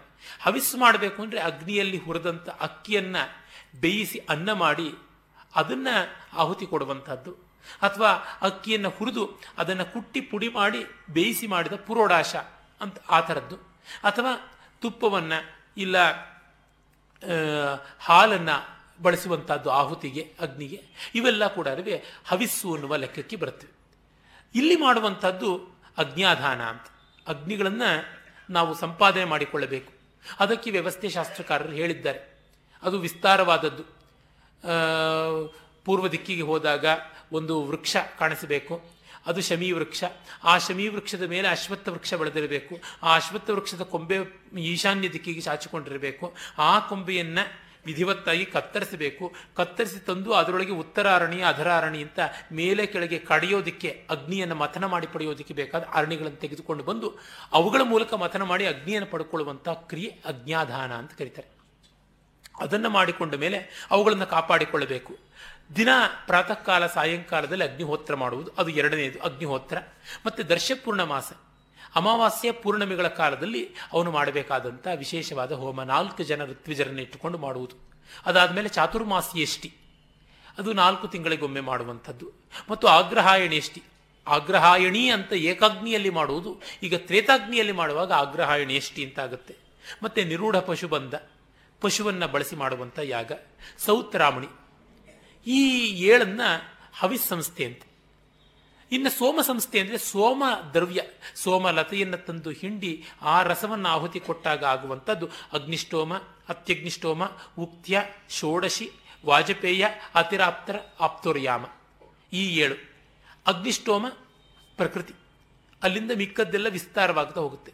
ಇವಷ್ಟಕ್ಕೂ ಕೂಡ ದರ್ಶಪೂರ್ಣ ಮಾಸವೇ ಬೇಸ್ ಅಂತ ಹೇಳ್ತಾರೆ. ದರ್ಶಪೂರ್ಣ ಮಾಸ ಅನ್ನುವ ಒಂದು ಮ್ಯಾಟ್ರಿಕ್ಸ್ ಮೇಲೆ ಮಿಕ್ಕಿದ್ದೆಲ್ಲವನ್ನು ಡೆವಲಪ್ ಮಾಡೋದು ಅಂತ. ಈ ಶ್ರೌತ ವಿಷಯಗಳನ್ನು ಹೆಚ್ಚು ಹೇಳಿ ಕನ್ಫ್ಯೂಸ್ ಮಾಡೋಲ್ಲ. ಈ ಇಪ್ಪತ್ತೊಂದು ಮತ್ತೆ ಇನ್ನು ಮಿಕ್ಕದ್ದು ಯಾವುದಿವೆ ಹದಿನಾರು, ಅದಷ್ಟನ್ನು ಸೇರಿಸಿಕೊಂಡು ಒಟ್ಟು ನಮ್ಮಲ್ಲಿ ಇಪ್ಪತ್ತೊಂದು ಪ್ಲಸ್ ಹದಿನಾರು ಸೇರಿಸಿದರೆ ಎಷ್ಟಾಯಿತು? ಮೂವತ್ತೇಳಾಯಿತು. ಈ ಮೂವತ್ತೇಳಕ್ಕೆ ವೇದವ್ರತಗಳು ಸೇರಿಸಿಕೊಂಡ್ರೆ, ಅದು ವೇದವ್ರತಗಳು ಬ್ರಹ್ಮಚರ್ಯದಲ್ಲೇ ಬರುವಂಥದ್ದು. ನಾನು ಹೇಳಿದನಲ್ಲ, ಗೋದಾನ ಸಮಾವರ್ತನ ಬಿಟ್ಟರೆ ಇನ್ನು ಮೂರು ಅಂತ, ಅವುಗಳನ್ನು ಸೇರಿಸಿಕೊಂಡ್ರೆ ನಲವತ್ತು ಆಗುತ್ತೆ. ಹೀಗೆ ನಲವತ್ತು ಸಂಸ್ಕಾರಗಳು ಅಂತ ಅವು ಬರುತ್ತವೆ. ಈ ನಲವತ್ತು ಸಂಸ್ಕಾರಗಳಲ್ಲಿ ಕೆಲವು ಕೆಲವರು ಬೇರೆ ಬೇರೆಯಾಗಿ ಹೇಳ್ತಾರೆ, ಅಂದರೆ ಕೆಲವರು ಕೆಲವನ್ನು ಬಿಡ್ತಾರೆ. ಕೆಲವೇ ಗ್ರಂಥಗಳು, ಉದಾಹರಣೆಗೆ ಬೋಧಾಯನದಂಥ ಒಂದು ಎರಡು ಬಿಟ್ಟರೆ ಇನ್ನು ಯಾವುವು ಅಂತ್ಯಷ್ಟಿಯ ಬಗ್ಗೆ ಹೇಳಲ್ಲ. ಪ್ರಾಯಶಃ ಅಮಂಗಳ ಅಂತ ಭಾವಿಸಿಕೊಂಡ್ರು ಏನೋ, ನಮಗೆ ಗೊತ್ತಿಲ್ಲ. ಒಟ್ಟಿನಲ್ಲಿ ಈ ಕೆಲವು ಸಂಸ್ಕಾರಗಳಿಗೆ ಬದಲಾಗಿ ಬೇರೆದು ಹೇಳ್ತಾರೆ. ಈಗ ವಿಷ್ಣು ಬಲಿ ಅಂತ ಒಂದು ಸಂಸ್ಕಾರ ಕೆಲವು ಗ್ರಂಥಗಳು ಹೇಳಿದರೆ ಇನ್ನು ಮಿಕ್ಕಿದವರು ಹೇಳೋದಿಲ್ಲ. ಇನ್ನು ಕೆಲವರು ಎರಡನ್ನು ಸೇರಿಸಿ ಒಂದು ಮಾಡ್ತಾರೆ. ಹೀಗೆ ಅನೇಕ ವಿಧವಾಗಿ ಉಂಟು. ಗರ್ಭಾಧಾನವನ್ನು ಚತುರ್ಥಿ ಕರ್ಮ ಅಂತ ಅನೇಕ ಗ್ರಂಥಕಾರರು ಹೇಳ್ತಾರೆ. ಇರಲಿ, ಹೀಗೆ ಒಟ್ಟು ನಮಗೆ ಸುಮಾರು ಇಪ್ಪತ್ತೆರಡು ಸಂಸ್ಕಾರಗಳು ನಮಗೆ ಕಾಣಿಸುತ್ತವೆ. ಅದು ಮತ್ತೆ ರೆಡ್ಯೂಸ್ ಆಗಿ ಹದಿನಾರು ಆಗಿ ಬಂದು ಕೂತ್ಕೊಳ್ಳುತ್ತವೆ. ಗರ್ಭಾಧಾನ, ಪುಂಸವನ, ಗರ್ಭರಕ್ಷಣ, ಸೀಮಂತೋನ್ನಯನ, ವಿಷ್ಣು ಬಲಿ, ಶೋಷ್ಯಂತಿ ಕರ್ಮ ಮತ್ತು ಜಾತಕರ್ಮ, ಉತ್ಥಾನ, ನಿಷ್ಕ್ರಮಣ, ಕರ್ಣವೇಧ, ಅನ್ನಪ್ರಾಶನ, ಚೂಡಾಕರಣ, ವಿದ್ಯಾರಂಭ, ಉಪನಯನ, ಚತುರ್ವ್ರತಗಳು, ಕೇಶಾಂತ ಅಥವಾ ಗೋದಾನ, ಸಮಾವರ್ತನ ಅಥವಾ ಸ್ನಾನ, ವಿವಾಹ, ಪಂಚಮಹಾಯಜ್ಞಗಳು, ಉಪಕರ್ಮ, ಅಂತ್ಯಷ್ಟಿ ಹೀಗೆ ವಿಸ್ತರಿಸಿದ್ದಾರೆ. ಅರೆ ಇವೆಲ್ಲ ಹದಿನಾರರ ಒಳಗೆ ಬಂದು ಸೇರಿಕೊಂಡ್ಬಿಡುತ್ತವೆ. ಇದು ಗಂಡು ಮಕ್ಕಳಿಗೆ ಹೆಣ್ಣು ಮಕ್ಕಳಿಗೆ ಎಲ್ಲರಿಗೂ ಉಂಟು.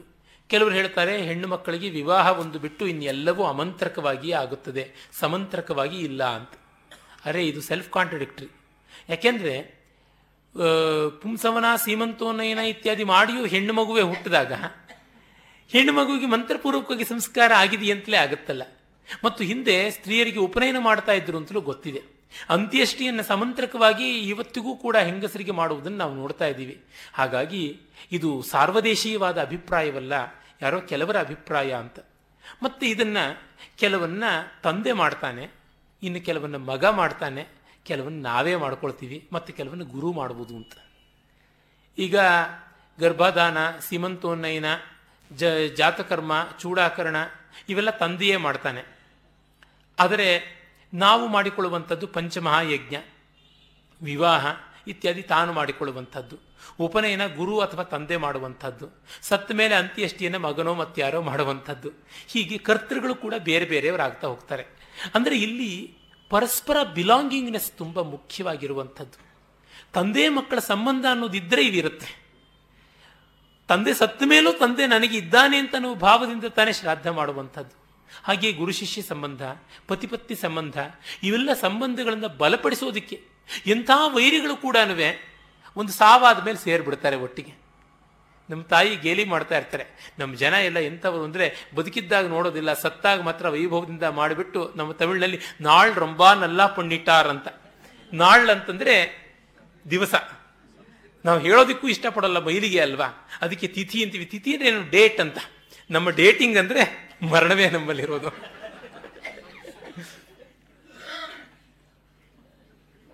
ನೋಡಿ, ಅಲ್ಲಿ ಜೀವೋತ್ಪತ್ತಿಯ ರೀತಿಯನ್ನು ಡೇಟ್ ಅಂತ ಇಟ್ಕೊಂಡ್ರೆ, ನಮ್ಮಲ್ಲಿ ಜೀವಾಂತ್ಯದ ರೀತಿಯನ್ನು ಡೇಟ್ ಅಂತ ಇಟ್ಕೊಳ್ಳೋದಾಗಿದೆ. ನಾಳೆ ನಮ್ಮ ತಂದೆಯ ದಿವಸ ತಿಥಿ ಅಂತಂದರೆ, ಹಾಗೆ I have my father's date ಅಂತಂದರೆ ಏನಾಗಬೇಕು. ಹೀಗೆ ಸಂಸ್ಕಾರಗಳ ರೀತಿ ಕೌಟುಂಬಿಕ ಸಾಮಾಜಿಕ ಬಾಂಧವ್ಯಗಳನ್ನು ಬೆಸೆಯುವಂಥದ್ದು. ನೋಡಿ, ವಿವಾಹ ಮಾಡುವಾಗ ಅಭ್ರಾತೃಕ ದೋಷ ಅಂತ ಹೇಳ್ತಾರೆ. ಅಣ್ಣ ತಮ್ಮಂದಿರಿಲ್ಲದೆ ಇದ್ದರೆ ಆ ಹೆಣ್ಣು ಮಗಳಿಗೆ ಆ ಅಭ್ರಾತೃಕ ದೋಷ ಇದೆ ಆ ವಿವಾಹಕ್ಕೆ ಅಂತ. ಅದಕ್ಕಾಗಿ ಮಗ ಒಬ್ಬ ಇರಬೇಕು ಅಂತ. ಹಾಗೇನೆ ವಿವಾಹ ಮಾಡುವಾಗ ಹೆಣ್ಣಿನ ಜಡೆಯನ್ನು ಎತ್ತಿ ಹಿಡಿಯೋದಕ್ಕೆ ಮಾಂಗಲ್ಯ ಕಟ್ಟುವಾಗ ಗಂಡಿನ ತಂಗಿಯೋ ಅಕ್ಕನೋ ಇರಬೇಕು ಅಂತ. ಅದಿಲ್ಲದೆ ಇದ್ದರೆ ಮಾಂಗಲ್ಯ ಧಾರಣೆಗೆ ಪೂರ್ಣವಾದಂಥ ಮಾಂಗಲ್ಯತ್ವ ಬಂದಿಲ್ಲ ಅಂತ. ಅಂದರೆ ಏನು, ಹೆಣ್ಣು ಮಕ್ಕಳು ಗಂಡು ಮಕ್ಕಳು ಎಲ್ಲ ಮನೆಯಲ್ಲಿ ಇರಬೇಕು, ಒಂಟೊಂಟಿತನ ಅಲ್ಲ ಅಂತನ್ನುವುದು ಗೊತ್ತಾಗುತ್ತೆ. ಮತ್ತು ಮಾತುಲ ಸೋದರ ಮಾವ ಕರ್ಕೊಂಡು ಬರಬೇಕು ಅಂತ. ಇವೆಲ್ಲ ದೇಶಾಚಾರಗಳಾದರೂ ನಮ್ಮ ಶಾಸ್ತ್ರ ಒಪ್ಪಿಗೆ ಕೊಟ್ಟಿರುವಂಥದ್ದಲ್ವ. ಸೋದರ ಮಾವ ಎಷ್ಟು ಜಗಳ ಆಡ್ಕೊಂಡಿದ್ರು ಆ ಹೊತ್ತಿಗೆ ಬರಲೇಬೇಕು ಅಂತ ಉಂಟು. ಮದುವೆಗೆ ಮುನ್ನ, ಯಾವುದೇ ಒಂದು ಶುಭಾರಂಭದ ಮುನ್ನ ಸುಮಂಗಲಿ ಪ್ರಾರ್ಥನೆ ಅಂದರೆ ತನ್ನ ನಾದನಿಯನ್ನು ಮತ್ತೆ ಇನ್ಯಾರನ್ನಾದರೂ ಕರೆದು ಮಾಡಬೇಕು ಅಂದರೆ ಅವರ ಜೊತೆಗೆ ನಂಟಸ್ತಿಕೆ ಸರಿಯಾಗಿರಬೇಕು ಅಂತ ಗೊತ್ತಾಗುತ್ತೆ. ಅಂದರೆ ಈ ಕೌಟುಂಬಿಕ ಸಂಬಂಧಗಳನ್ನು ರಿನ್ಯೂ ಮಾಡಿಕೊಳ್ಳೋದಕ್ಕೆ, ಫ್ರೆಶ್ ಮಾಡಿಕೊಳ್ಳೋದಕ್ಕೆ, ಓವರಾಯಿಲ್ ಮಾಡಿಕೊಳ್ಳೋದಕ್ಕೆ ಇವೆಲ್ಲ ಪ್ರಯೋಜನಕಾರಿಯಾಗಿ ಬರುತ್ತವೆ ಅನ್ನೋದು ನಮಗೆ ತುಂಬ ಸೊಗಸಾಗಿ ಗೊತ್ತಾಗುತ್ತವೆ. ಆಮೇಲೆ ಹೇಳೋದುಂಟು, ಅತ್ರ ಗರ್ಭಾದಾನಾದಿ ಉಪನಯನ ಪರ್ಯಂತ ಇವ ಸಂಸ್ಕಾರ ಸರ್ವೇಷಾಂ ನಿಯತಾಃ ನ ಪುನಃ ಸ್ನಾನಾದಯಃ ತಥಾತ್ವೇಯಮಿಚ್ಛೇತ್ ಕರ್ತುಂ ತಮಾವ ತಮ್ ಆವಸೇದ್ಯದಿ ಆವಸೇತ್ ಇದು ಇದು ವಾ ಇತರಥಾ ಬ್ರಹ್ಮಚರ್ಯಾದೇವ ಪ್ರವ್ರಜೇತ ಇತಿ ವಿರೋಧ ಸ್ಯಾತ್ ಅಂತ ಜಾಬಾಲೋಪನಿಷತ್ತಿನಲ್ಲಿ ಬರುತ್ತೆ ಮಾತು. ಇದು ಸ್ಮೃತಿ ಚಂದ್ರಿಕಾ ದೇವಣ್ಣ ಭಟ್ಟ ಕೂಡ ಕೋಟ್ ಮಾಡ್ತಾನೆ, ಶಂಕರರ ಭಾಷ್ಯಗಳಲ್ಲಿ ಕೂಡ ಬರುತ್ತೆ. ಉಪನಯನದವರೆಗೂ ಸಾಮಾನ್ಯ ಸಂಸ್ಕಾರಗಳಾಗುತ್ತವೆ. ಆಮೇಲೆ ಅವನು ಸನ್ಯಾಸಿ ಆಗಿಬಿಟ್ರೆ ಅವನಿಗಿನ್ನು ಯಾವ ಸಂಸ್ಕಾರವೂ ಇಲ್ಲ, ಮುಗಿದೋಗುತ್ತೆ. ಅದಕ್ಕೋಸ್ಕರ ಈ ಸಂಸ್ಕಾರಗಳು ಅಷ್ಟೂ ನಡೆಯಬೇಕು ಅನ್ನುವಂಥದ್ದು ಇಲ್ಲ ಅಂತ ಮೊದಲೇ ಗೌತಮರಲ್ಲಿ ನಾವು ಕಂಡಿದ್ದೇವೆ. ಮತ್ತೆ ಬುದ್ಧಿಮಾಂದ್ಯ ಇರುವವನಿಗೆ ಸಂಸ್ಕಾರ ಉಂಟಾ? ಉಂಟು. ಆದರೆ ಸಂಸ್ಕಾರ ಮಾಡಿದ್ರೆ, ಉಪನಯನ ಸಂಸ್ಕಾರ ಬುದ್ಧಿಮಾಂದ್ಯ ಇದ್ದವನಿಗೆ ಮಾಡಿದ್ರು, ಸಂಧ್ಯಾ ವಂದನೆ ಅವನ ಕೈಯಲ್ಲಿ ಮಾಡೋಕ್ಕಾಗಲ್ಲ, ಆಗ ಗತಿ ಏನು? ಅವನ ಹತ್ತಿರದವರು ಯಾರಾದರೂ ಮಾಡಬೇಕು ಅಂತ. ಅಂದರೆ ಯಾವ ಜೀವಕ್ಕೂ ಒಂದು ಮಟ್ಟದ ಸಂಸ್ಕಾರ ಬೇಕು ಅನ್ನುವಂಥದ್ದು ಉಂಟು. ನಮ್ಮಲ್ಲಿ ಜಡ ಚೇತನ ಅನ್ನುವ ಭೇದ ಇಲ್ಲದೆ ಎಲ್ಲಕ್ಕೂ ಹೆಸರುಗಳು ಇಡ್ತೀವಿ, ಮರಗಳಿಗೆ ಕೂಡ ಮಾಡ್ತೀವಿ. ಅಶ್ವತ್ಥಕ್ಕೆ ಉಪನಯನ ಮಾಡ್ತೀವಿ, ಅಶ್ವತ್ಥ ಮತ್ತು ನಿಂಬ ಬೇವು ಇವೆರಡಕ್ಕೂ ಮದುವೆ ಮಾಡ್ತೀವಿ. ಅಂದರೆ ಏನರ್ಥ? ಜಗತ್ತಿನ ಯಾವ ಜೀವಿಯನ್ನು ತನ್ನಂತೆ ಕಾಣುವಂಥದ್ದು ಅನ್ನುವ ಭಾವ ಕಾಣಿಸುತ್ತೆ. ಮತ್ತೆ ಸ್ತ್ರೀಯರಿಗೆಷ್ಟು, ವೈಶ್ಯರಿಗೆಷ್ಟು, ಕ್ಷತ್ರಿಯರಿಗೆಷ್ಟು ಅಂತೆಲ್ಲ ವಿಭಾಗ. ಅನೇಕರು ಎಲ್ಲರಿಗೂ ಎಲ್ಲವೂ ಉಂಟು, ಅನುಕೂಲವಾದಂತೆ ಮಾಡುವಂಥದ್ದು. ಮತ್ತು ಒಂದು ಸಂಸ್ಕಾರದಲ್ಲಿ ಮಿಕ್ಕೆಲ್ಲ ಸಂಸ್ಕಾರಗಳ ಸಂಪುಟೀಕರಣ ಮಾಡುವುದುಂಟು. ಈ ಹೊತ್ತು ಅದು ನಡೆಯುತ್ತೆ. ಉಪನಯನದಲ್ಲಿಯೇ ಜಾತಕರ್ಮದಿಂದ ಮೊದಲುಗೊಂಡು ಎಲ್ಲ ಸಂಸ್ಕಾರಗಳು ಆಗಿಲ್ಲ, ಆದ್ದರಿಂದ ಅವುಗಳ ಮಂತ್ರವನ್ನೆಲ್ಲ ಪಾರಾಯಣ ಮಾಡಿಬಿಡ್ತಾರೆ, ಆಪದ್ಧರ್ಮ ಅಂತ. ನಮ್ಮಲ್ಲಿ ಎಷ್ಟು ಕರ್ಟಿಸೀಸು, ಕನ್ಸಿಡರೇಷನ್ಸು ಎಲ್ಲ ಉಂಟು ಅಂತ ಗೊತ್ತಾಗುತ್ತೆ. ಮತ್ತು ವಿವಾಹದಲ್ಲಿಯೇ ವೇದವ್ರತಾದಿಗಳನ್ನು ಎಲ್ಲವನ್ನ ಕೂಡ ಮಾಡಿಸ್ಬಿಡ್ತಾರೆ ಕೆಲವರು. ಎಲ್ಲಿವರೆಗೂ ಅಂತಂದರೆ ವಿವಾಹದಲ್ಲಿ ಉಪನಯನವನ್ನು ಮಾಡಿಸ್ಕೊಡ್ತಾರೆ, ಟೂ ಇನ್ ಒನ್ ಅಂತ. ನಾನು ಹೇಳ್ತಾ ಇರ್ತೀನಿ, ತ್ರೀ ಇನ್ ಒನ್ ಅಂತ್ಯಷ್ಟಿನೂ ಮಾಡಿಸ್ಕೊಂಡ್ಬಿಟ್ರೆ ಸಾಯಂಕಾಲಕ್ಕೆ ಬಹಳ ಚೆನ್ನಾಗಿ ಆಗಿಬಿಡುತ್ತೆ, ಒನ್ಸ್ ಫರ್ ಆಲ್ ಮುಗಿದೋಗ್ಬಿಡುತ್ತೆ ಅಂತ ಹೇಳಿಬಿಟ್ಟು. ಮತ್ತೆ ಕಾಲಾತೀತ ದೋಷ ಪ್ರಾಯಶ್ಚಿತ್ತಕ್ಕೆ ಕೆಲವೆಲ್ಲ ಉಂಟು. ಕಾಲಾತೀತವಾಯಿತು, ತದ್ದೋಷ ಪ್ರಾಯಶ್ಚಿತ್ತವಾಗಿ ಒಂದು ಹೋಮ, ಒಂದು ಪೂಜೆ ಹೀಗೆಲ್ಲ ಮಾಡಿಕೊಂಡು ನಮ್ಮ ಗಿಲ್ಟನ್ನು ಕಳ್ಕೊಳ್ಳೋದಕ್ಕೆ ಪ್ರಯತ್ನ ಪಡ್ತಿದ್ದೀವಿ. ಬದುಕಿ ಹಾಗೆ ತಾನೆ, ಪಾಪ ಪ್ರಜ್ಞೆಯಿಂದ ಮುಕ್ತರಾಗಬೇಕು. ಅನರ್ಥಾತ್ ಸತ್ಯಮುಪೈಮಿ ಮಾನುಷಾತ್ ದೈವಮುಪೈಮಿ ಅಂತ ವೇದದ ಮಾತು. ಸುಳ್ಳಿನಿಂದ ಸತ್ಯದ ಕಡೆಗೆ, ಈ ಮರ್ತ್ಯ ಶರೀರದಿಂದ ದೈವ ಶರೀರದ ಕಡೆಗೆ ಹೋಗುವಂತಹದ್ದು ನಮ್ಮ ಬೆಳವಣಿಗೆ ಅಂತ ಇದನ್ನೆಲ್ಲವನ್ನ ನಾವು ಕಾಣ್ತೀವಿ. ಮತ್ತು ಈಗ ಕೆಲವರಿಗೆ ಸಂಸ್ಕಾರ ಮಾಡಿಸುವಾಗ ವೇದಮಂತ್ರ ಹೇಳಲಿಲ್ಲ, ಮತ್ತೊಂದು ಮಾಡಲಿಲ್ಲ, ನಮಗೆಲ್ಲ ಅನ್ಯಾಯ ಮಾಡಿಬಿಟ್ರು ಅಂತ ಹಾಗಿಲ್ಲ. ಶೂದ್ರಾದಿ ಸಕಲ ವರ್ಣಕ್ಕೂ ಕೂಡ ವೇದಮಂತ್ರ ಬಳಸೋಲ್ಲ ಅಂತನ್ನುವುದು ಒಂದು ಮಡಿತನ ಬಿಟ್ಟರೆ ಅದೇ ಅರ್ಥ ಇರುವಂತೆ. ನಿಜ ಹೇಳಬೇಕು ಅಂದರೆ ವೇದಮಂತ್ರಗಳ ಭಾಷೆಗಿಂತ ಚೆನ್ನಾಗಿ, ಸುಬೋಧವಾಗಿ, ಸೊಗಸಾಗಿ, ಪರಿಷ್ಕೃತವಾದ ಒಳ್ಳೆಯ ಕ್ಲಾಸಿಕಲ್ ಸಂಸ್ಕೃತದಲ್ಲಿರುವಂಥ ಶ್ಲೋಕಗಳನ್ನೇ ಹೇಳ್ತಾರೆ. ಹಾಗಾಗಿ ಅದು ಮಿಸ್ ಆಯಿತು, ಇದು ಹೋಯಿತು ಅಂತ ಏನೂ ಇಲ್ಲ.